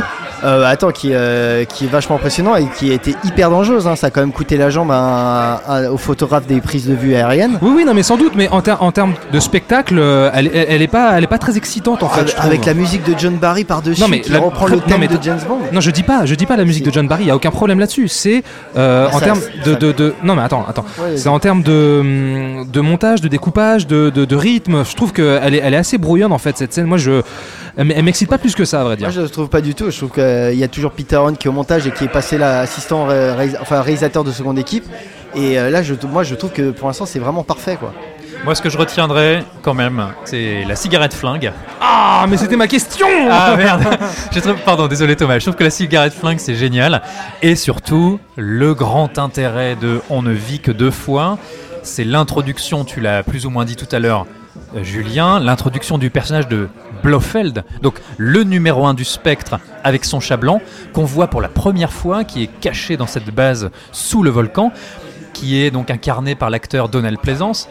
Et je parlais tout à l'heure des personnages monstrueux et des personnages d'étrangers. Donc Ernst Stavro Blofeld, encore une fois un nom qui brouille un peu les pistes. On imagine qu'il est autrichien, germain, tchèque, on ne sait pas trop. Le personnage est chauve, il a une énorme balafre sur l'œil. C'est un personnage extrêmement étrange, d'une grande cruauté, et donc voilà, on a ce personnage du monstre étranger, et qui pour le coup est très très cool. Enfin, je veux dire, le docteur d'enfer dans Austin Powers, évidemment, Mm. c'est une parodie de ce Blofeld ouais. Et Blofeld, ce numéro 1, on nous le vend depuis plusieurs films et on le découvre enfin pour de bon. Il est tout à fait cruel, il ne déçoit pas. Et je trouve qu'au moins le final dont on ne vit que deux fois avec cet affrontement dans le volcan, eh ben, est plutôt chouette. Je trouve que c'est du bon spectacle et que le Mhm. film se termine assez bien dans cette dernière séquence d'action. Heureusement. J'ai envie de dire heureusement pour moi, en tout cas. En ce qui me concerne, moi, c'est voilà, là, je commence à, Et, et puis moi ça commence à t'intro. plus sentir euh, l'acteur euh, investi, si tu Et puis veux. l'intro, t'as quand même une station spatiale qui est mangée par un autre truc, c'est très impressionnant quoi. Ouais, euh, tu l'as revu récemment? Ouais, mais euh, j'ai déjà vu euh, un milliard de fois cela. Bon, parce que bon. Non, mais les effets spéciaux, mais il faut tout remettre dans son Non, contexte. non, bien sûr, bien sûr. Euh, eh ben, écoutez, je n'ai plus de questions. Non, J'avais prévu des T'as plus aucune question sur le film? Sur ce film-là, parce que bon, bah, tout on a a été dit. chacun alors. Donc que- moi, ce que je vous propose, c'est qu'on écoute un petit peu de John Barry avant d'embrayer sur Au service secret de Sa Majesté. Ça vous dit? C'est parti. C'est parti.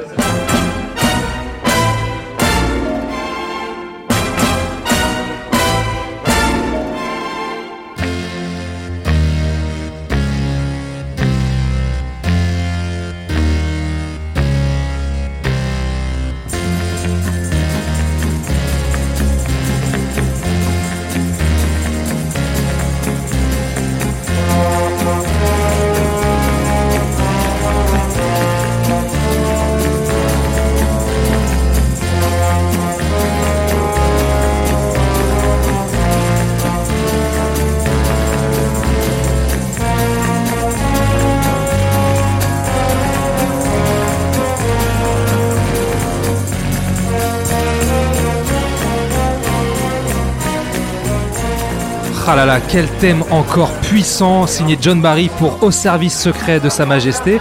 Un film particulier, hein. alors 1969 déjà, euh, réalisé par Peter Hunt, le monteur des six premiers films, et avec George Lazenby dans le rôle titre, après la défection de Sean Connery. Cette fois-ci, nous sommes en Angleterre, au Portugal et en Suisse. Est-ce que tu veux nous resituer un petit peu le film, Julien? Ouais, bah comme tu as dit, on a pu Sean Connery puisque agacé par euh, la, la Bond Mania et ses excès, il s'est disputé avec euh, Harry Sassman euh, sur le plateau de On ne vit que deux fois. Mhm. Donc euh, là, euh, la rupture est nette. Donc Sean Connery ne reprend pas le rôle. Et donc bah, se pose direct la question de savoir bah, qui c'est qu'on va mettre à la place. Quoi. Hmm. Et la décision se porte finalement sur un mannequin australien. ouais. Euh, la pro- donc euh, pas britannique, hein, mais même si l'Australie euh, reste une colonie euh, Oui, mais, britannique. mais quand même, hein, il faut le signaler, c'est pas, un, pas un Britannique. Alors euh, mannequin, mais qui était un vendeur de voitures à la base, qui donc est devenu mannequin et qui on peut voir à l'époque dans une célèbre publicité qui passe partout. Et donc euh, il y a George Lazenby, qui a 29 ans à l'époque, donc il est le plus jeune. euh, Pardon, mais il faut le signaler, le mec il a 28-29 ans, t'as l'impression Ouais. qu'il en a 43 quoi. Oui, mais ça c'est c'est l'époque qui veut ça. Non mais c'est, c'est- enfin, aujourd'hui c'est ouf. Et il a le look d'un cadre. ouais, un, un petit peu, ouais, il fait cadre d'entreprise. ouais, c'est Mais non, non, oui, non, mais attends, parce que son look, euh, euh, en- à la base, c'est presque le look hippie. Hein. Le mec qui est avec une, les cheveux longs et la barbe euh, Ouais. au naturel. hein. Oui, oui, oui, oui, c'est vrai. Et On, donc- on le verra d'ailleurs à la première du film avec, euh, avec Et- ses cheveux longs et sa barbe. hein. Et donc son agent lui, pro- euh, lui dit je te, je te verrai bien en James Bond. Et donc euh, il va chez le tailleur de Sean Connery, demander le modèle du tailleur à Sean Connery, et va se le faire faire sur mesure, va passer au coiffeur, et au coiffeur rencontre Albert Broccoli, et qui lui dit bah vous feriez un bon James Bond. Il rencontre Harry Salzman et finalement bah, tout le monde se, tout le monde est, tout le monde trouve qu'il a l'air de bien passer. Mais ce qu'il y a, c'est que le, le mec lui-même se dit mais je ne suis pas acteur. Hmm. Ils lui font passer des essais et dont une scène de bagarre. Et n'étant pas du tout familier du monde du cinéma, la Zenby bah, se bat vraiment. Et pète la gueule du, du lutteur et lui casse le nez. Et euh, donc il lui casse le nez et sur ce que, que Salzman et Broccoli disent euh, c'est le mec qu'il nous faut. You get it. Voilà. On, on voit que c'est un Bond très physique, mais on va revenir dessus tout à l'heure. on, on a dit avec ne vit que deux fois, on est entré dans une espèce de d'inflation de spectacle, d'argent, de, de fantaisie. Ah, avec, pas du euh, tout. ouais. Et là, on va retomber en arrière, on va essayer de revenir à- au, au Bond des Fleming, avec un truc un peu plus rough, plus réaliste, euh, plus terre à terre. Et bon, c'est ça qui va, je pense, qui va poser un peu problème dans la réception critique du film à l'époque, mais on y reviendra. Alors je vais juste repitcher le film euh, avant. On suit donc euh, James Bond qui part de nouveau à la traque de Blofeld, qui tente de mettre un- au point euh, un virus qui mettrait un terme à toute vie végétale sur la planète. Et pour y arriver, il va demander l'aide de Marc Ange, de Marc-Ange Drago, qui est donc le chef de l'Union Corse et père de Tracy, la comtesse Teresa di, Fen- di Fingenzo, qui l'a sauvé du suicide au tout début du film. Alors bien préciser que c'est, Bond hein, qui fait appel au mafieux corps, c'est pas Blofeld. Euh, Oui, oui, oui, On aurait pardon. pu croire. euh, Voilà. Et donc, alors, qu'est-ce que, qu'est-ce que vous pensez de ce film là qui est quand même euh, un peu à part, j'ai l'impression, dans la saga? Et ben juste avant que tu donnes ton avis, euh, Julien, parce que je savais que tu voulais dire un truc, pour rappeler que c'est vraiment un film à part, il fait quelque chose dès son introduction, dès son pré-générique qui, moi, m'a un petit peu choqué. C'est que dans une scène d'affrontement très physique, hein, je pense que d'emblée on voulait prouver que la Zenby euh, il en avait, et donc on le montre en train de se bastonner Sur la euh, plage. sur la plage, on voit que c'est un mec qui est hyper énergique, donc très bien. Mais après il se tourne vers la caméra et il dit euh, mais ça ce sera jamais arrivé aux autres. Hmm. Et euh, en fait, en anglais, la tournure de phrase sous- sous-entend que c'est voilà à son prédécesseur, aux autres euh, James Bond.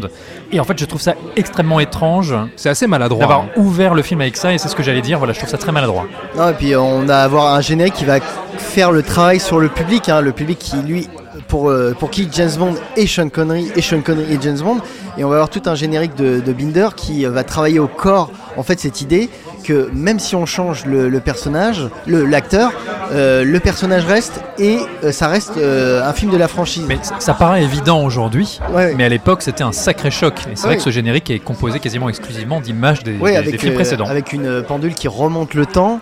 Et l'idée d'intemporalité en fait du personnage. Et donc on réintroduit, on remystifie le personnage, on remonte Lazenby on le, par euh, morceaux Oui, avant ça, de, ouais. le, de le- le montrer complètement avec cette fameuse phrase euh, je- Bond, je suis Bond. Oui, parce qu'on veut réinsuffler justement ce nouveau personnage avec cette silhouette dans la voiture, la clope au bec, euh, cette scène mystérieuse où il sauve cette nana sur euh, cette dame, pardon, sur euh, cette femme sur la plage. Euh, donc voilà, il y, a- il y a cette volonté de, de- de redonner un souffle au personnage. Est-ce que, est-ce que ça a pris pour vous ce, ce, ce George Lazenby dans le rôle titre? Alors moi, je vais te dire, mon rapport avec euh, ce film, il est assez complexe parce que moi, voilà, moi, euh, comme je- on avait dit au départ, euh, c'est mon père qui me présentait les films James Bond. Et euh, donc forcément, à un moment, il faut qu'il me montre celui-là. Et le premier, moi, je me rappellerai toujours, le premier truc m'a, de la façon dont il me l'a présenté, il me fait, tu vas voir, celui-là, il est pas terrible, il n'y a pas Sean Connery. Ce qui fait que c'est un épisode que j'ai toujours trouvé médiocre, même voire nul, sur le simple fait en fait qu'il n'y avait pas Sean Connery. Hmm. Et c'est à l'époque de la sortie de Casino Royale, le- Ouais. avec Daniel Craig, Mhm. que je lis des critiques qui disent que ça, il fait partie des meilleurs James Bond avec Goldfinger et au service secret de Sa Majesté. Mais je fais, mais comment on peut considérer que c'est un des meilleurs films de la, la franchise quoi? On cite pas Bon brisé de Russie, enfin bon. Et donc euh, Casino Royale coïncidait avec la ressortie des films euh, en version restaurée en DVD. Mhm. Je me suis acheté tous mes, mes James Bond préférés et, je me- et dans le doute je me suis dit, tiens je vais racheter euh, au service secret de Sa Majesté pour voir. Oui, Lazenby n'est- ne sera jamais euh, à la hauteur de Sean Connery. Sean Connery sera toujours inoubliable. Il y a, il y a un côté un peu gauche dans ce personnage, euh, de, de cette interprétation de Lazenby. En fait, je trouve qu'il manque de, de patine. Il de... manque de charme aussi. Moi, Hmm. je trouve qu'on on, on sent pas le vécu du personnage. Et, mais à part ça, tu as, un scénario, je trouve, assez audacieux qui prend énormément son temps dans la première partie pour après finir dans un florilège de scènes d'action euh, toutes plus monumentales les unes que les autres. On parlera bien évidemment de la fin plus tard, mais euh, moi je trouve de plus, c'est un film que je plus je le vois et plus je le Plus tu je- l'aimes. je, le trouve meilleur en fait. Hmm. C'est vraiment Il se bonifie avec le temps. Ouais, quoi. moi je trouve, même s'il a une patine très euh, pré-années 70, on est vraiment à une époque où le cinéma américain est en train de changer, mais je trouve que le film a a vraiment du répondant. Voilà, il y a Diana Riggs, euh, chapeau melon et bottes de cuir, bien évidemment, et qu'on a pu revoir dernièrement dans les Game of Thrones qui est absolument charmante et qui je trouve amène une modernité dans le- les rôles de la femme dans James Bond Bah, qu'on va retrouver Ouais. plus tard après dans la période Daniel Craig. C'est le premier vrai rôle féminin fort, Ouais. complexe euh, et int- et, et intéressant quoi. Qui bouscule un peu James Bond. hein, du Ouais, coup. dans, dans- justement dans son attitude un Hmm. peu euh, machiste et c'est là que cette attitude machiste va être euh, ra- euh, rabaissée justement Mhm. et on va être dans- beaucoup plus dans je trouve dans une certaine modernité même si le film fait son âge encore une fois mais on a vraiment je trouve un au moins le film a un caractère unique quoi vraiment et Bah, C'est sûr qu'il propose, euh, même ne serait-ce qu'en termes de mise en scène, euh, de confection, il a des scènes de combat totalement dingues, enfin des trucs surréalistes. Je pense notamment à cette scène de combat dont on, euh, dont on se souvient euh, en ouverture sur la plage, avec euh, ses plans accélérés, ses coups portés, où on sent vraiment, le, on violent, sent vraiment hein. le- le- le- la violence des coups. Et et- et- et il y a beaucoup de scènes comme ça qui sont, euh, alors, euh, qui sont avec une espèce de cadence d'image expert accélérée. Et je trouve ça vraiment très étonnant en fait euh, dans, dans la manière de- de- de- d'aborder justement euh, du- d'un point de vue purement cinématographique ce film-là en fait. Pourtant, c'est un effet qui a été repris un milliard de fois euh, dans plein de films d'exploitation des années 60 hein. Tout à fait, tout à fait. Et puis, je veux dire, il installe encore une fois un truc qui ne va plus quitter la franchise James Bond, c'est la poursuite en ski. Et la poursuite à coup de feu avec des mecs qui n'ont même pas de bâton. Ils ont juste une mitraillette sur, deux, skis. La poursuite est assez géniale et on va la retrouver chez Roger Moore, on va la retrouver chez Brosnan. Moi, je, je dirais que j'ai un rapport un peu compliqué aussi avec ce euh, au service secret de Sa Majesté parce que effectivement j'ai du mal à accrocher au personnage de George Lazenby. Je suis pas tellement fasciné par son Bond comme je pouvais l'être pour Sean Connery, mais en même temps, bah, Sean Connery il est assez unique. Mais je ne, j'ai pas de problème avec le fait qu'on ait changé d'acteur, parce que finalement, on a aussi changé de période. Et il faut pas oublier que les acteurs de James Bond correspondent à des périodes. En fait, Sean Connery, entre les années 50 et 60, il fonctionnait parfaitement parce que c'était un homme de cette époque et il représentait toutes ces valeurs-là. Là, on est dans les années 60. Et les précédents James Bond étaient dans les années 60. Mais ce que je veux dire, c'est que là, on se sent dans les 60s hyper pop. Parfois, on a l'impression d'être chez Austin Powers. Et quand on C'est voit, pas faux. ouais. et quand on voit James Bond pour la première fois, il a une chemise avec un espèce de froufrou. à jabot Une chemise à jabot. Et en fait, ça, ça ne fonctionnerait pas avec euh, Sean Connery. Et pourtant, c'est la tendance du moment. Parce qu'en fait, les films de James Bond, ils s'inscrivent toujours dans une période précise. Ils n'arrivent pas n'importe quand. Le truc, c'est que Et je dirais que malgré tout, si je, voilà, je trouve le film un peu long, j'ai du mal à accrocher au personnage principal, il y a des qualités, mais je peux pas m'empêcher de voir cette intrigue comme, encore une fois, un peu encombrée par du superflu. Et des décisions qui me paraissent un peu étranges. Euh, j'ai du mal à comprendre que James Bond, par exemple, on lui refuse d'enquêter encore un peu sur le cas Blofeld et oh, il donne sa démission et il se casse. Alors c'est Monet Penny qui sauve la mise, mais malgré tout, il voulait se casser. Hmm. Pour moi, ça me paraît bizarre avec le personnage. Ou par exemple, le fait d'avoir cette espèce de rapport avec ce mafieux, euh, d'épouser sa fille euh, uniquement pour avoir des informations sur Blofeld, euh, tout ça, j'ai un peu du mal à y croire. Le fait de se faire passer pour un expert en héraldique, pour trouver l'héritage de ce pseudo-comte de Bleuchamp qui est en fait Blofeld, ça amène des scènes un peu parfois parodiques. Ouais. Quand il se fait passer pour un Écossais, qu'il y a des blagues sur le fait que les Écossais ont pas de caleçons sous leur kilt. Ah oui, oh que- là là, quel moment je trouve que toutes ces, toutes ces filles qui sont dans cette clinique, je les trouve un peu ringardes. euh, Blofeld incarné par Telly Savalas. Ok, Voilà. très Et bien. en fait, alors, je. Notre Kojak. Ça, ça pourrait paraître un peu choquant parce que le personnage de Blofeld va revenir régulièrement dans les James Bond, toujours incarné par un autre acteur et donc avec un autre physique. Moi, c'est quelque chose qui me dérange, mais en fait, dans les romans, c'est un peu ça aussi, si j'ai bien compris, parce que j'ai pas, j'ai pas tout lu. hein. C'est que Blofeld change constamment de visage. C'était une décision consciente, si j'ai bien saisi, de Ian Fleming. Et là, voilà, c'est Telly Savalas. Qui est, qui est bien, mais et en même temps, je trouve que le personnage de Blofeld perd un peu en consistance par rapport à ce qu'on avait déjà connu, tu vois. Mais par rapport aux séquences de ski, euh, il y a quand même plein de séquences qui ont été tournées euh, telles quelles en vrai. Enfin, je veux dire, avec un, un champion olympique qui, qui skiait à l'envers, avec une caméra à la main, quoi. Mm. Euh, si vous pouvez voir le making of du film, c'est excellent. hein. C'est tu vois un mec quand même qui skie à l'envers, quoi. Ouais, ouais, mais et en, en- train de filmer. En, en fait, T'as des que- prises de vue uniques, quoi. Oui, mais justement, moi, ce que je reproche à ce film-là, c'est son côté un peu hystérique dans les scènes d'action où je, je, je- je pige rien en fait. Je pige rien, je suis pas pris dedans, je, je comprends rien. Je comprends rien. Et puis, je, attends, mais et bordélique sur l'écriture. Enfin, je veux dire, quand je reparle, je suis désolé, ça m'a choqué, mais ces petites nanas qui sont dans l'hôpital de Blofeld, là, enfin, il y a une scène de repas. Excusez-moi, mais on a un plan. Quand elle lui écrit Donc- le numéro Non, mais 8 attends, sur la cuisse. On, on a un plan, alors c'est des filles qui viennent du monde entier, donc euh, t'as une fille, elle est noire, t'as un gros plan, elle mange des bananes. T'as une fille, elle est asiatique, t'as un gros plan, elle mange du riz. T'as une américaine, elle mange du maïs. T'as une indienne, elle mange des espèces de trucs indiens. Ah, mais on est en 69. hein, ouais, bien sûr, mais euh, il y a quand même des gros défauts. Dites, qu'est-ce que c'est des besants Des boules d'or. Ah, J'ai apporté un grand livre avec moi sur ce sujet. Il y a une photo de mon propre blason qui a deux paires de boules sur son écu. Si vous désirez le voir. avec joie. On parlait des moments euh, OSS 117. Là, c'est quand même aussi un festival de gifles. je pense que ça vous a pas échappé. Ah oui, euh. oui, Il mais- gifle à tour de bras, si je peux me permettre cette expression, qui me paraît toute bien trouvée. Tout à fait, tout à fait. Euh, non, non, mais euh, moi, c'est c'est euh, c'est un film que, que, que j'apprécie essentiellement pour, euh, pour sa BO. Je trouve que, je trouve que le pauvre Georges Lazenby, il, il essaye d'incarner quelque chose, mais ça, pour moi, ça prend Il jamais a- vraiment. En Il a, il a quand même une belle scène à la fin. Alors pour celles et ceux qui ne l'auraient pas vu, on va Ouais, peut-être pas ouais, ouais, ouais. Il y a un final euh, qui est malgré tout très intéressant parce que en fait le gros truc et qui avait notamment énormément déplu à une partie du public à l'époque, c'est qu'en fait dans ce film James Bond se marie et James Bond finit par tomber amoureux. Et pour une partie des spectateurs et des spectatrices, ça paraissait totalement impossible, voire antinomique, de se retrouver face à une histoire où James Bond est marié et tombe amoureux. Moi, je trouve que c'est pas inintéressant parce qu'on change d'acteur, on change de période. Effectivement, il y avait une formule James Bond dont on avait du mal à sortir. Et je trouve que George Lazenby, s'il n'est pas toujours exceptionnel, il a, eu- il a une très belle fin. Et je trouve que cette fin, elle a une grande tristesse qui est assez inattendue. Oui, oui, c'est Dans vrai. Non, non, mais c'est vrai, c'est vrai qu'elle est, elle est très touchante. ouais. Enfin, moi, je pense qu'il y, a- il y a un travail énorme euh, de, de mise en scène de Peter Hunt qui est vraiment. Enfin, moi, je trouve que c'est vraiment un des meilleurs films d'action des années 60, tout style confondu. T'as quand même t'as l'arrivée de Peter Lamont euh, au décor. Mhm. Peter Lamont qui fera plus tard un petit film qui a pas trop marché qui s'appelle Titanic. Et euh, donc on a les, euh, on a l'arrivée aussi du en réalisateur de seconde équipe de John Glenn qui sera un Oui, réalisateur bien important sûr, bien dans sûr, la bien sûr. saga. tout à fait, ouais. Et non, enfin, moi, je trouve qu'on a vraiment un style euh, vraiment détonnant et je trouve, moi, je trouve que c'est un- vraiment un film qui se bonifie avec le temps. Et mais ça n'a pas été un film euh, sans problème, hein, Mm. parce que Ouh là là.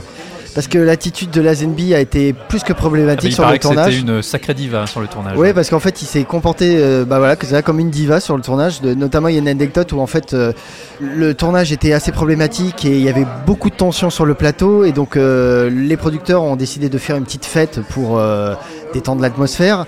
Tout le monde attendait la Zenby qu'il arrive et puis euh, on le voyait pas arriver. Et puis il arrive à l'encadrement de la porte du genre, mais pourquoi tu viens pas Euh, Il fait, mais j'ai pas reçu d'invitation. Fait, mais attends, on a, on a fait un, on l'a indiqué sur la porte, sur le planning, tout le monde est au courant, tout ça. Ouais, mais je suis quand même la, je suis la star du film, quoi. Et là, euh, Brocoli qui pète les plombs en disant non, mais c'est pas à toi de dire si t'es la star du film, c'est le public qui dira si t'es la Mm. star du film. Donc il s'est assez mal adapté au tournage et euh, prenant euh, les conseils de son producteur qui lui dit à l'époque euh, bah, ce qui marche aujourd'hui c'est Easy Rider. Le cinéma est en train de changer à cette époque au même moment. Laisse tomber, ça, les James Bond c'est mort. Bah oui, 1969. Et à la surprise générale, donc Lazenby, on est encore pendant le tournage du film, annonce qu'il va se barrer. Hmm. Et donc euh, les producteurs vont carrément un peu saboter, on va dire, la promo du film, Tout à puisque fait, ouais. son Hmm. nom n'appa- n'apparaîtra même pas sur l'affiche. Ce qui fait que le film se travaille une réputation de- d'échec commercial, ce qui n'est pas du tout le cas, mais c'est vrai que les scores sont beaucoup moindres. À titre de comparaison, donc on avait euh, Goldfinger et Opération Tonnerre en France qui étaient à la 3ème, 4ème place du box-office. Là, on tombe carrément à la 12ème ou 14ème place du box-office. Tu parlais de la promotion euh, du film. Il faut savoir que George Lazenby, justement, euh, a organisé à ses frais la tournée promo du film aux États-Unis. C'est-à-dire que euh, une fois que le film était terminé, etc., etc., euh, les producteurs, enfin la production a refusé de le de le- de- de l'embarquer comme ça dans la tournée promo euh, ouais. au niveau mondial. Pourquoi? Notamment, bah, déjà parce que ça s'était mal passé, mais aussi parce qu'il avait son look avec ses cheveux et sa barbe. Ouais. Et, euh, et les producteurs lui ont dit mais attends tu peux pas te présenter comme ça c'est pas possible. Et lui de dire aux producteurs euh, mais attendez mais tout le monde sait que James Bond est un personnage de fiction quoi. Enfin ça va euh, je peux je peux me présenter comme ça. Et en fait non euh, ils ont envoyé que Diana Rigg euh, aux États-Unis. Et, et donc lui est allé aux États-Unis à ses frais taper aux portes des chaînes pour se présenter. Et les mecs le reconnaissaient pas en fait les networks le reconnaissaient pas. tu je vais regarder les making- le making-of du film, euh, c'est impressionnant. hein. Et euh, en sachant qu'il avait un contrat de trois films à la base. hein. ah ouais? Ouais, ouais.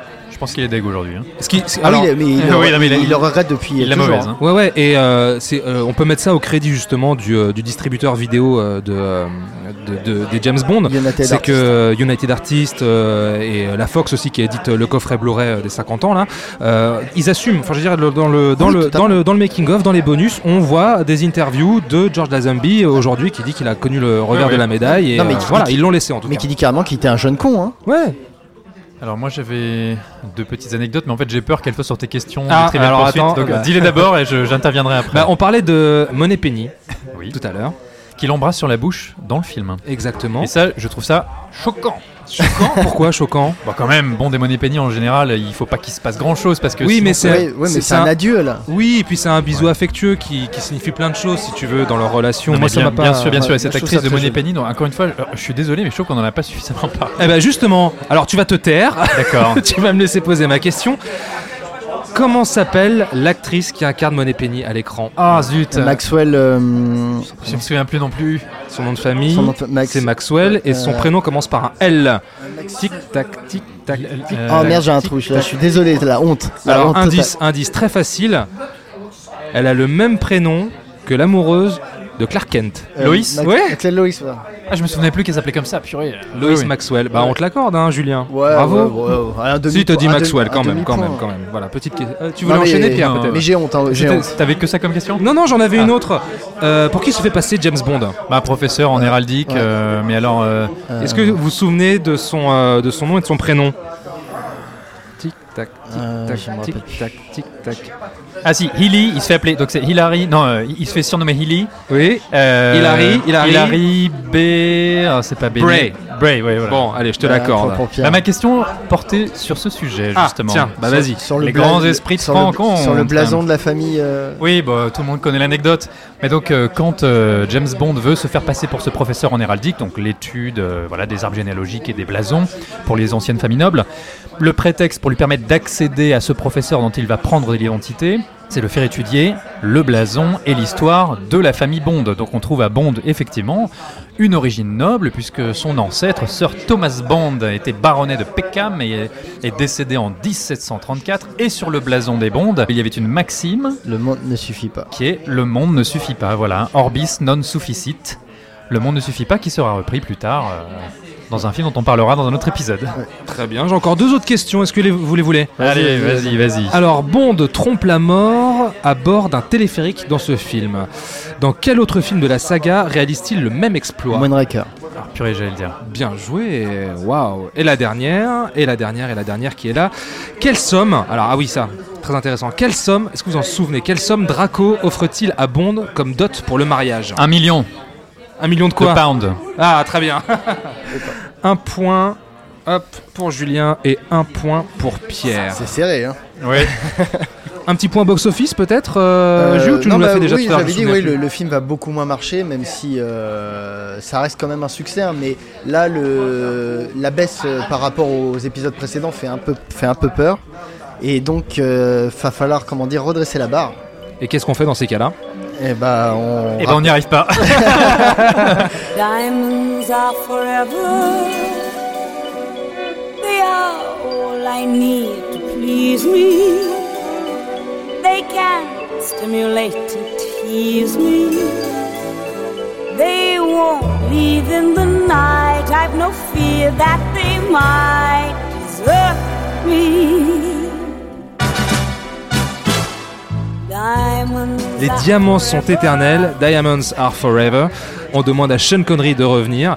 Nous sommes en 1971, signé Guy Hamilton. Nous sommes au Japon, en Égypte, en France, en Angleterre, en Afrique du Sud, aux Pays-Bas, à Las Vegas la et fiesta, au hein. Mexique. Ouais, ouais. Surtout aux États-Unis, hein, c'est vraiment un film américain. Ouais, bah, on va en reparler. Et Bond se lance à la recherche d'un trafiquant de diamants à Amsterdam et se retrouve face au terrifiant Blofeld. Décidément. Ouais, ouais, mais en fait, c'est devenu un peu malgré lui le grand méchant de tous les derniers films, quoi, qu'on poursuit tout le temps. Et ce dernier est en passe de finir la construction d'un gigantesque laser d'une puissance terrifiante à l'aide de tous les diamants qu'il a rassemblés pour détruire rien de moins que Washington. Et là, on retrouve un Sean Connery avec les tempes grisonnantes. Donc euh, ça a été euh, compliqué de faire revenir Sean Connery parce que donc l'idée euh, de Broccoli et de Sassman au départ a été de changer encore d'acteur. Il avait été pensé de prendre John Gavin, qui était un acteur américain, Ouais, un acteur qu'on a vu par exemple dans Psychose de Hitchcock. Oui, oui, tout à fait. Et la United Artist n'est pas du tout d'accord parce que elle, te- elle- elle- pour la première fois, elle a tapé ce- du poing sur la table en demandant euh, il faut faire venir Sean Connery. Bah, comment faire revenir un acteur euh, récalcitrant? Combien tu veux Eh ben, voilà, combien, Combien tu, tu veux. veux Et là, donc, euh, Sean Connery a dû toucher le, le salaire un peu record de 1,25 million, euh, ce qui était énorme à l'époque. Dollars ou livres c'est- la dot euh, de Et- Draco dans, et- dans c'est le ça. film précédent. Bah, très Ouais, bien, ouais. voilà. Et plus euh, 12,5% points, euh, sur le pourcentage des recettes euh, américaines. Ah ouais, donc euh, il a et, pas fait semblant. Et plus, plus, plus, un financement de deux films qui ne seront pas des James Bond. Et qui sont, si je me souviens bien, The Offense de Sidney Lumet. Magnifique film. Et euh, je sais plus c'est lequel l'autre. The Offense qu'elle claque. Enfin bon, bref. Et donc, euh, en fait, euh, ce qu'il faut savoir, c'est que donné, oui, oui. Sean Connery, en fait, quand il négocie ses, ses gros salaires, tout ça, et il va le faire plusieurs fois dans les James Bond, en fait, c'est pour tout refiler à des associations euh, Caritatives. euh, carita- caritatives. Et qu'en fait, son vrai but, c'était le financement de ces deux films, euh, pro- des projets risqués que, qui ne trouvaient pas euh, de financier, en fait. Bon, alors si la cause est noble, est-ce que c'était euh, quand même euh, une Un bonne idée de le faire revenir? Parce qu'on le qui sent pas très noble- investi. hein, un film qui n'est pas noble du tout. Non, parce que euh, j'expliquais le service secret Sa Majesté n'avait pas bien marché, enfin beaucoup moins marché, et c'était surtout aux États-Unis. Donc en fait, le- les Diamants sont éternels est vraiment une tentative de reconquête du public Oui, à américain. mort, à mort, c'est un film américain. Donc en fait, euh, comme tu disais Pierre, l'intrigue va énormément se passer aux États-Unis. On fait revenir euh, Shirley Bassey pour la chanson de générique et on va essayer de, de, de faire oublier le précédent film tout en, se- en étant dans sa, dans sa continuité. Hmm. Donc ce qui fait qu'on commence avec une séquence de pré-générique Mhm. où euh, Sean Connery essaye de trouver Blofeld. Mais ce qu'il y a, c'est qu'on ne sait pas trop si c'est sous le coup de la colère pour se venger de, de- des événements du précédent. Parce que la, la- la séquence de conclusion de Service Secret Sa Majesté, en fait, avait été tournée en prévision que ça soit la scène d'intro du prochain. Mhm. Et quand la Zenby a dit qu'il ne tournerait plus, en fait, bah, ils ont été obligés de la faire enfin. Hmm. Et en même temps, on retrouve une espèce de nonchalance euh, des années 60, une tentative de reprise des nonchalances des années 60, qui vire, moi je trouve, pratiquement à la limite de la parodie. C'est même pas la limite. bah, on- carrément, On, hein. est, on est dans la parodie. Et là, on est dans les années début des années 70, et tout d'un coup, on a un film qui essaye de retrouver un trait euh, de la décennie précédente, et qui en même temps tombe justement dans le travers de la parodie, où euh, James Bond va, va être à Las Vegas, donc avec ce qui est quand même la ville la moins intéressante pour un James Bond, je trouve. On va avoir deux tueurs, deux mains tueurs. euh, à la fois très comiques et euh, mais en même temps pas du tout inquiétants mais qui sont dangereux euh, ce qui, est- qui, sont des homosexuels. Là, là encore, on va évoquer leur homosexualité pour les rendre un peu bizarres, Ah. qu'on va leur faire se tenir la main, etc. ouais, Donc voilà, bon, qui- c'est- très gauche. hein.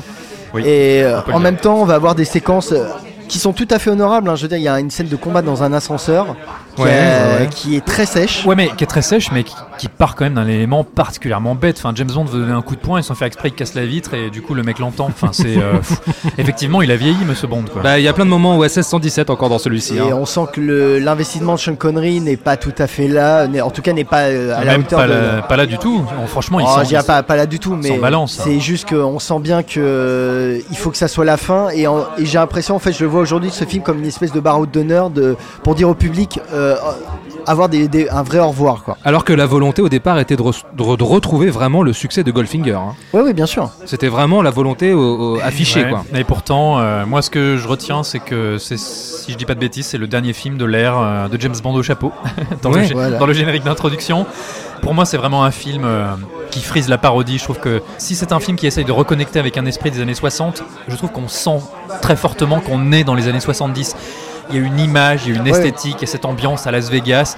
Et en fait, c'est ce que je disais tout à l'heure avec Sean Connery euh, par rapport à la Zenby, c'est que le revoir en James Bond dans les années 70 avec ce que ça implique comme imagerie et comme esprit, pour moi ça marche pas vraiment, je le sens pas à sa place. Et je parle pas uniquement du fait qu'il a un peu du bide parce qu'il est plus tout jeune, et parce que oui, il est plus tout jeune, il a les tempes un peu grisonnantes et il a le visage euh, un peu, Un peu marqué. un peu relâché. Euh, mais il a toujours, il a toujours la je- classe. et hein. non mais il a toujours la classe, mais euh, pff, un peu trop nonchalant, et je, je trouve sincèrement qu'il est pas à sa place en fait dans Bah, ce film. c'est exactement ça, t'as l'impression qu'il subit le film en Et- fait tout au long. Tout à fait, Non, tout et à puis il y a plein de séquences qui posent problème. euh, par exemple, la séquence où il est dans une reconstitution de, enfin, un filmage de l'alunissage, euh, et après avec une course poursuite sur des mini motos. Ça, je- moi, je la, je la comprends pas. Enfin, je veux dire, il arrive dans un bâtiment où on recrée une séquence d'alunissage euh, en intérieur avec un, un moon buggy là. Non, mais en fait, c'est pour dire qu'en fait, euh, euh, l'alunissage n'a jamais eu lieu. En fait, ça, Oui, non, mais- ça- ça épouse la théorie du, du complot. Oui, non, mais je, je comprends pas cette scène. Oui, oui, non, mais, mais ça je- n'a rien à foutre là. Et tu le retires du film, bah ça ne change rien. Et pareil, à un moment, euh, Blofeld, euh, qui, par- qui est joué par Charles Gray, Qu'on vu. qu'on- qui, qui a joué un, un petit rôle dans On On ne vit que il tout à mourait fait. d'ailleurs. Voilà. Qui là va jouer un Blofeld, un Blofeld de farce en fait, euh, Mais où oui. il se déguise en Mais c'est femme. ça, il, il est en transformiste à un moment Ouais. donné, Bah, à la fin, qu'il c'est- sort du cabaret de, de Michou À quoi. la fin, c'est Madame Doubtfire. hein. Ouais, ouais, voilà. Parce qu'il est- il ressemble. hein. Et à un moment, C'est il, énorme. il- à un moment, il piège euh, James Bond et euh, sa seule idée pour le tuer, c'est en fait c'est de le foutre dans un pipeline. Et, euh, et, et James Bond il se réveille et puis il Oui. sort. Ce que je disais tout à l'heure, c'est que autant j'affectionne particulièrement les plans totalement délirants et machiavéliques des méchants pour se débarrasser de Bond, mais là, le l'enfermer dans un pipeline, euh, je ne, pareil, je comprends pas. Ah, et surtout qu'il se réveille et puis il sort. Et il sort. voilà, ils ont rien fait. Et puis tu vois, t'as un final ça. sur une plateforme euh, pétrolière qui est. Enfin, qui est correct, hein. c'est, c'est, c'est- c'est- moi, je considère pas le film comme mauvais, mais tu sens vraiment que tu, tu vois les limites du film et tu dis. Bah ça sent le film qui a été fait pour les mauvaises raisons quoi. le- ouais, voilà, et que c'est le film de Sean Connery le plus faible, ça c'est, sûr et certain. Faut pas oublier que c'est peut-être le premier film où en fait Monet Penny se retrouve euh, sur le terrain, puisqu'il la Oui, oui, rencontre oui, c'est euh, en opération. Elle est déguisée, elle lui file ses ordres de mission, elle lui donne une nouvelle identité. Il a même des fausses empreintes digitales. Il a une espèce de latex sur les doigts, donc ça c'est assez rigolo. Le truc, c'est ce que je disais tout à l'heure, c'est que je sens que c'était vraiment un film pour séduire le public américain. On est quasiment tout le temps à Las Vegas. On a des, des grosses poursuites en bagnole, en Mustang, on a un shérif, on voit le désert, on voit les casinos. Et tu parlais de reconnecter avec les années 60. Alors là, c'est moi qui me projette. Je ne sais pas du tout si c'était l'ambition du film, mais ce que je veux dire, c'est qu'on est en 71. En 68, il y a eu Bullet avec Steve McQueen. Hmm. Et deuxièmement, James Bond se fait passer pour un trafiquant pendant toute une partie de l'intrigue et en fait il se retrouve constamment dans une espèce de, pseudo-opération de casse, euh, planquer les diamants quelque part, etc. Et je veux dire, pareil en 68, bah, c'était l'affaire Thomas Crown, toujours avec Steve McQueen. Et je me demande si c'est pas le premier film James Bond qui essaie vraiment maintenant de courir après ce qui a été un succès. Ouais, ouais. C'est plus lui qui impose les tendances, c'est le moment où en fait James Bond va être un suiveur. Ouais, et ce qui est marrant, c'est ce, ce que- tout ce qu'on vient de dire, en fait, c'est ce qu'on reproche à la période euh, Roger Moore en général, et c'est qu'en fait, il y avait déjà les prémices de voilà, ça. et j'allais de- conclure par ça, c'est que les diamants sont éternels. Je pense que c'est le premier James Bond un peu comique, un peu ringard, euh, qui a pu, euh, voilà, être parfois euh, Ah bah ça dans la période Roger Moore. dans, dans le ringard il s'en donne à, à cœur joie. Je parlais des moments OSS 117 que j'affectionne particulièrement euh, dans, dans cette euh, saga euh, Sean Connery. Je, moi je retiendrai une phrase, c'est je ne donne pas dans les rouquines, ça a mauvais caractère. Ouais, mais alors ça, tu vois, alors ce personnage de Rookin qui est une euh, pareil, une espèce de voleuse, agent double, agent triple, on sait jamais trop. En soi, je pense qu'à la base, il n'y avait pas une mauvaise idée. Parce qu'en fait, la James Bond Girl des films précédents, pendant tous les premiers films Sean Connery, on était vraiment dans l'archétype de la blonde. C'était un canon de beauté de l'époque. Puis à un moment, on a eu des brunes. Puis à un moment, on a eu une rousse, ce qui pouvait paraître exotique à l'époque. C'est bizarre de dire ça, mais je pense qu'à l'époque, ça s'est Mhm. ressenti comme ça. Et en fait, là, pour la première fois, on a affaire à un personnage qui change de couleur de cheveux. Tu la rencontres, elle est blonde, elle revient, elle est brune, et puis ensuite elle est rousse. Et je me demande si là, il n'y avait pas une envie de brusquer un peu les codes, de changer quelque chose. Mais en soi, c'est pas du tout exploité, et son personnage est pas du tout intéressant. Eh ben justement, à propos d'exotisme, j'ai quelques petites questions. Allons-y, allons-y. Qui Bond tue-t-il dans un ascenseur? Ah bah c'est donc, euh, le- le, le- trafiquant, le trafiquant euh, de- diamants. diamants, ouais. ouais. Est-ce que vous vous souvenez de son nom et de son prénom? Oh. Ah, Euh, Monsieur Frank, non, c'est pas ça? Bien joué, Ouais. et Peter Franks. Peter Franks. Très bien, un point pour Ouais, Pierre. ouais, là, il le mérite. Hop, Ouais, je le rajouterai tout à l'heure. T'as vu mon petit grabouillage? Mais non, tu vas l'oublier, rajoute-le maintenant. Jury, je, je vais le faire. je le ferai, je fait le devant huissier. Euh, alors, j'en ai une autre. Comment Bond arrive-t-il sur la plateforme pétrolière? Ah, il se fait catapulter par un espèce de ballon super bizarre. Il arrive en parachute dans une espèce de ballon gonflable. Je pareil, je ne comprends pas cette scène. Et en plus, il sort de là et dit bonjour, c'est l'inspection sanitaire. c'est hyper chelou. C'est hyper chelou. Alors, pour être tout à fait précis, c'est en Wave Walker, une sorte de bulle pour marcher sur l'eau. Ouais, je, je voilà, je vois pas pourquoi. Ah, celle-ci, elle est pas facile. Quel est le titre de la cassette audio du spécialiste du laser, Dr. Metz Eh ben, c'est les marching bands euh, britanniques. On voit des soldats avec leurs pompons, les soldats britanniques traverser une rue là, à l'image des Beatles sur leur passage piéton. Oui, bah c'est ça, c'est les grandes marches militaires. Ouais, c'est les grandes marches militaires. Voilà, Bravo. mar- Ouais, Bah, bravo, écoutez, euh, bravo. c'était- C'était facile. J'aime beaucoup les marches militaires. Et d'ailleurs, c'est une réplique de Blofeld. Il dit Je déteste les marches militaires. Ouais, c'est vrai, ouais. Ouais. C'est vrai. Alors, la- les, les Diamants sont éternels, c'est l'adaptation cinématographique donc, du roman euh, homonyme de Ian Fleming. Également connu en France sous le titre de Oula. Non, je sais pas. Je ne sais pas. Chaud les glaçons. Chaud les glaçons Ah la Oui, oui. J'ai jamais entendu ça de ma. Chaud les glaçons. Moi, pour l'anecdote, Les Diamants sont éternels, je ne l'avais pas revu depuis, euh, je sais pas, la dernière fois je devais avoir 16 ans quoi. Les Diamants sont éternels, c'est vraiment le James Bond qu'on regardait le moins en fait. Ah, moi, c'est, moi, il avait très bonne réputation. euh, Ah ouais et, et je- et d'ailleurs, il avait depuis très longtemps, il avait bonne réputation à ce film. Ça a été un gros succès. hein, ça, ça a renoué avec le, ça fait remonter les recettes par rapport euh, au précédent. Et euh, mais moi, pour moi, il avait vraiment bonne réputation parce qu'il y avait une affiche qui était quand même pas mal. Euh, Oui, la- l'affiche est chouette, mais moi, tu, enf- enfin, enfant ou ado, je sais plus à quel âge je l'ai vu euh, vraiment pour la dernière fois, mais cet aspect parodie me paraissait très étrange. Je trouve qu'il se dégage une espèce de bizarrerie de ce film. Et d'ailleurs, pour les gamers et les gameuses qui nous écoutent, je trouve que ces deux personnages de tueurs qui sont Monsieur euh, Mint, non Monsieur Kidd et Monsieur Wint, je crois que c'est ça. euh, ouais. c'est une espèce de version dégénérée et bedonnante de Kenny Lynch. voilà, pour ceux qui reconnaîtront. Mais, je pense que moi, je reste persuadé que le film a très bonne réputation, mais parce qu'en fait, je crois que le retour de Sean Connery biaise le regard en fait. oui, c'est sûr. Parce que je pense que tout le monde en fait euh, se satisfaisait du retour de Sean Connery et ce qui fait qu'on a pardonné beaucoup de choses et quand même on a refusé même de voir les défauts du film. Non mais je suis d'accord et, euh, je veux dire ce sont des tueurs dont on donc on montre l'homosexualité alors après pourquoi pas les, homosexuels ont le droit d'être des tueurs mais euh, on montre l'homosexualité tout au long du film avec des espèces de phrases comme ah elle est belle pour une femme puis l'autre le, le regarde bizarrement euh, enfin bon, Avec bref. un peu de jalousie. ouais. et en fait à la fin donc euh, puisqu'ils sont euh, gays euh, James Bond en tue un avec un espèce de mouvement il le prend par derrière et il lui met un truc dans le cul en fait et il le fait sauter par-dessus le bateau quoi et il explose. Et bah, je Voilà. pense- Non mais c'est c'est c'est- Ouais. voilà c'est 1971. Ah bah, je propose qu'on termine cette première partie de podcast là-dessus. Je suis ravi Ah ouais. d'avoir amené cette conclusion.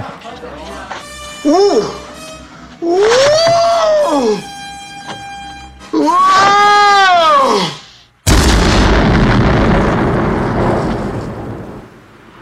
peut vraiment dire qu'il est parti la queue entre les jambes. Allez, Bondcast, épisode 1, c'est maintenant terminé. L'Air Sean Connery se referme. On se retrouve très vite pour la partie 2.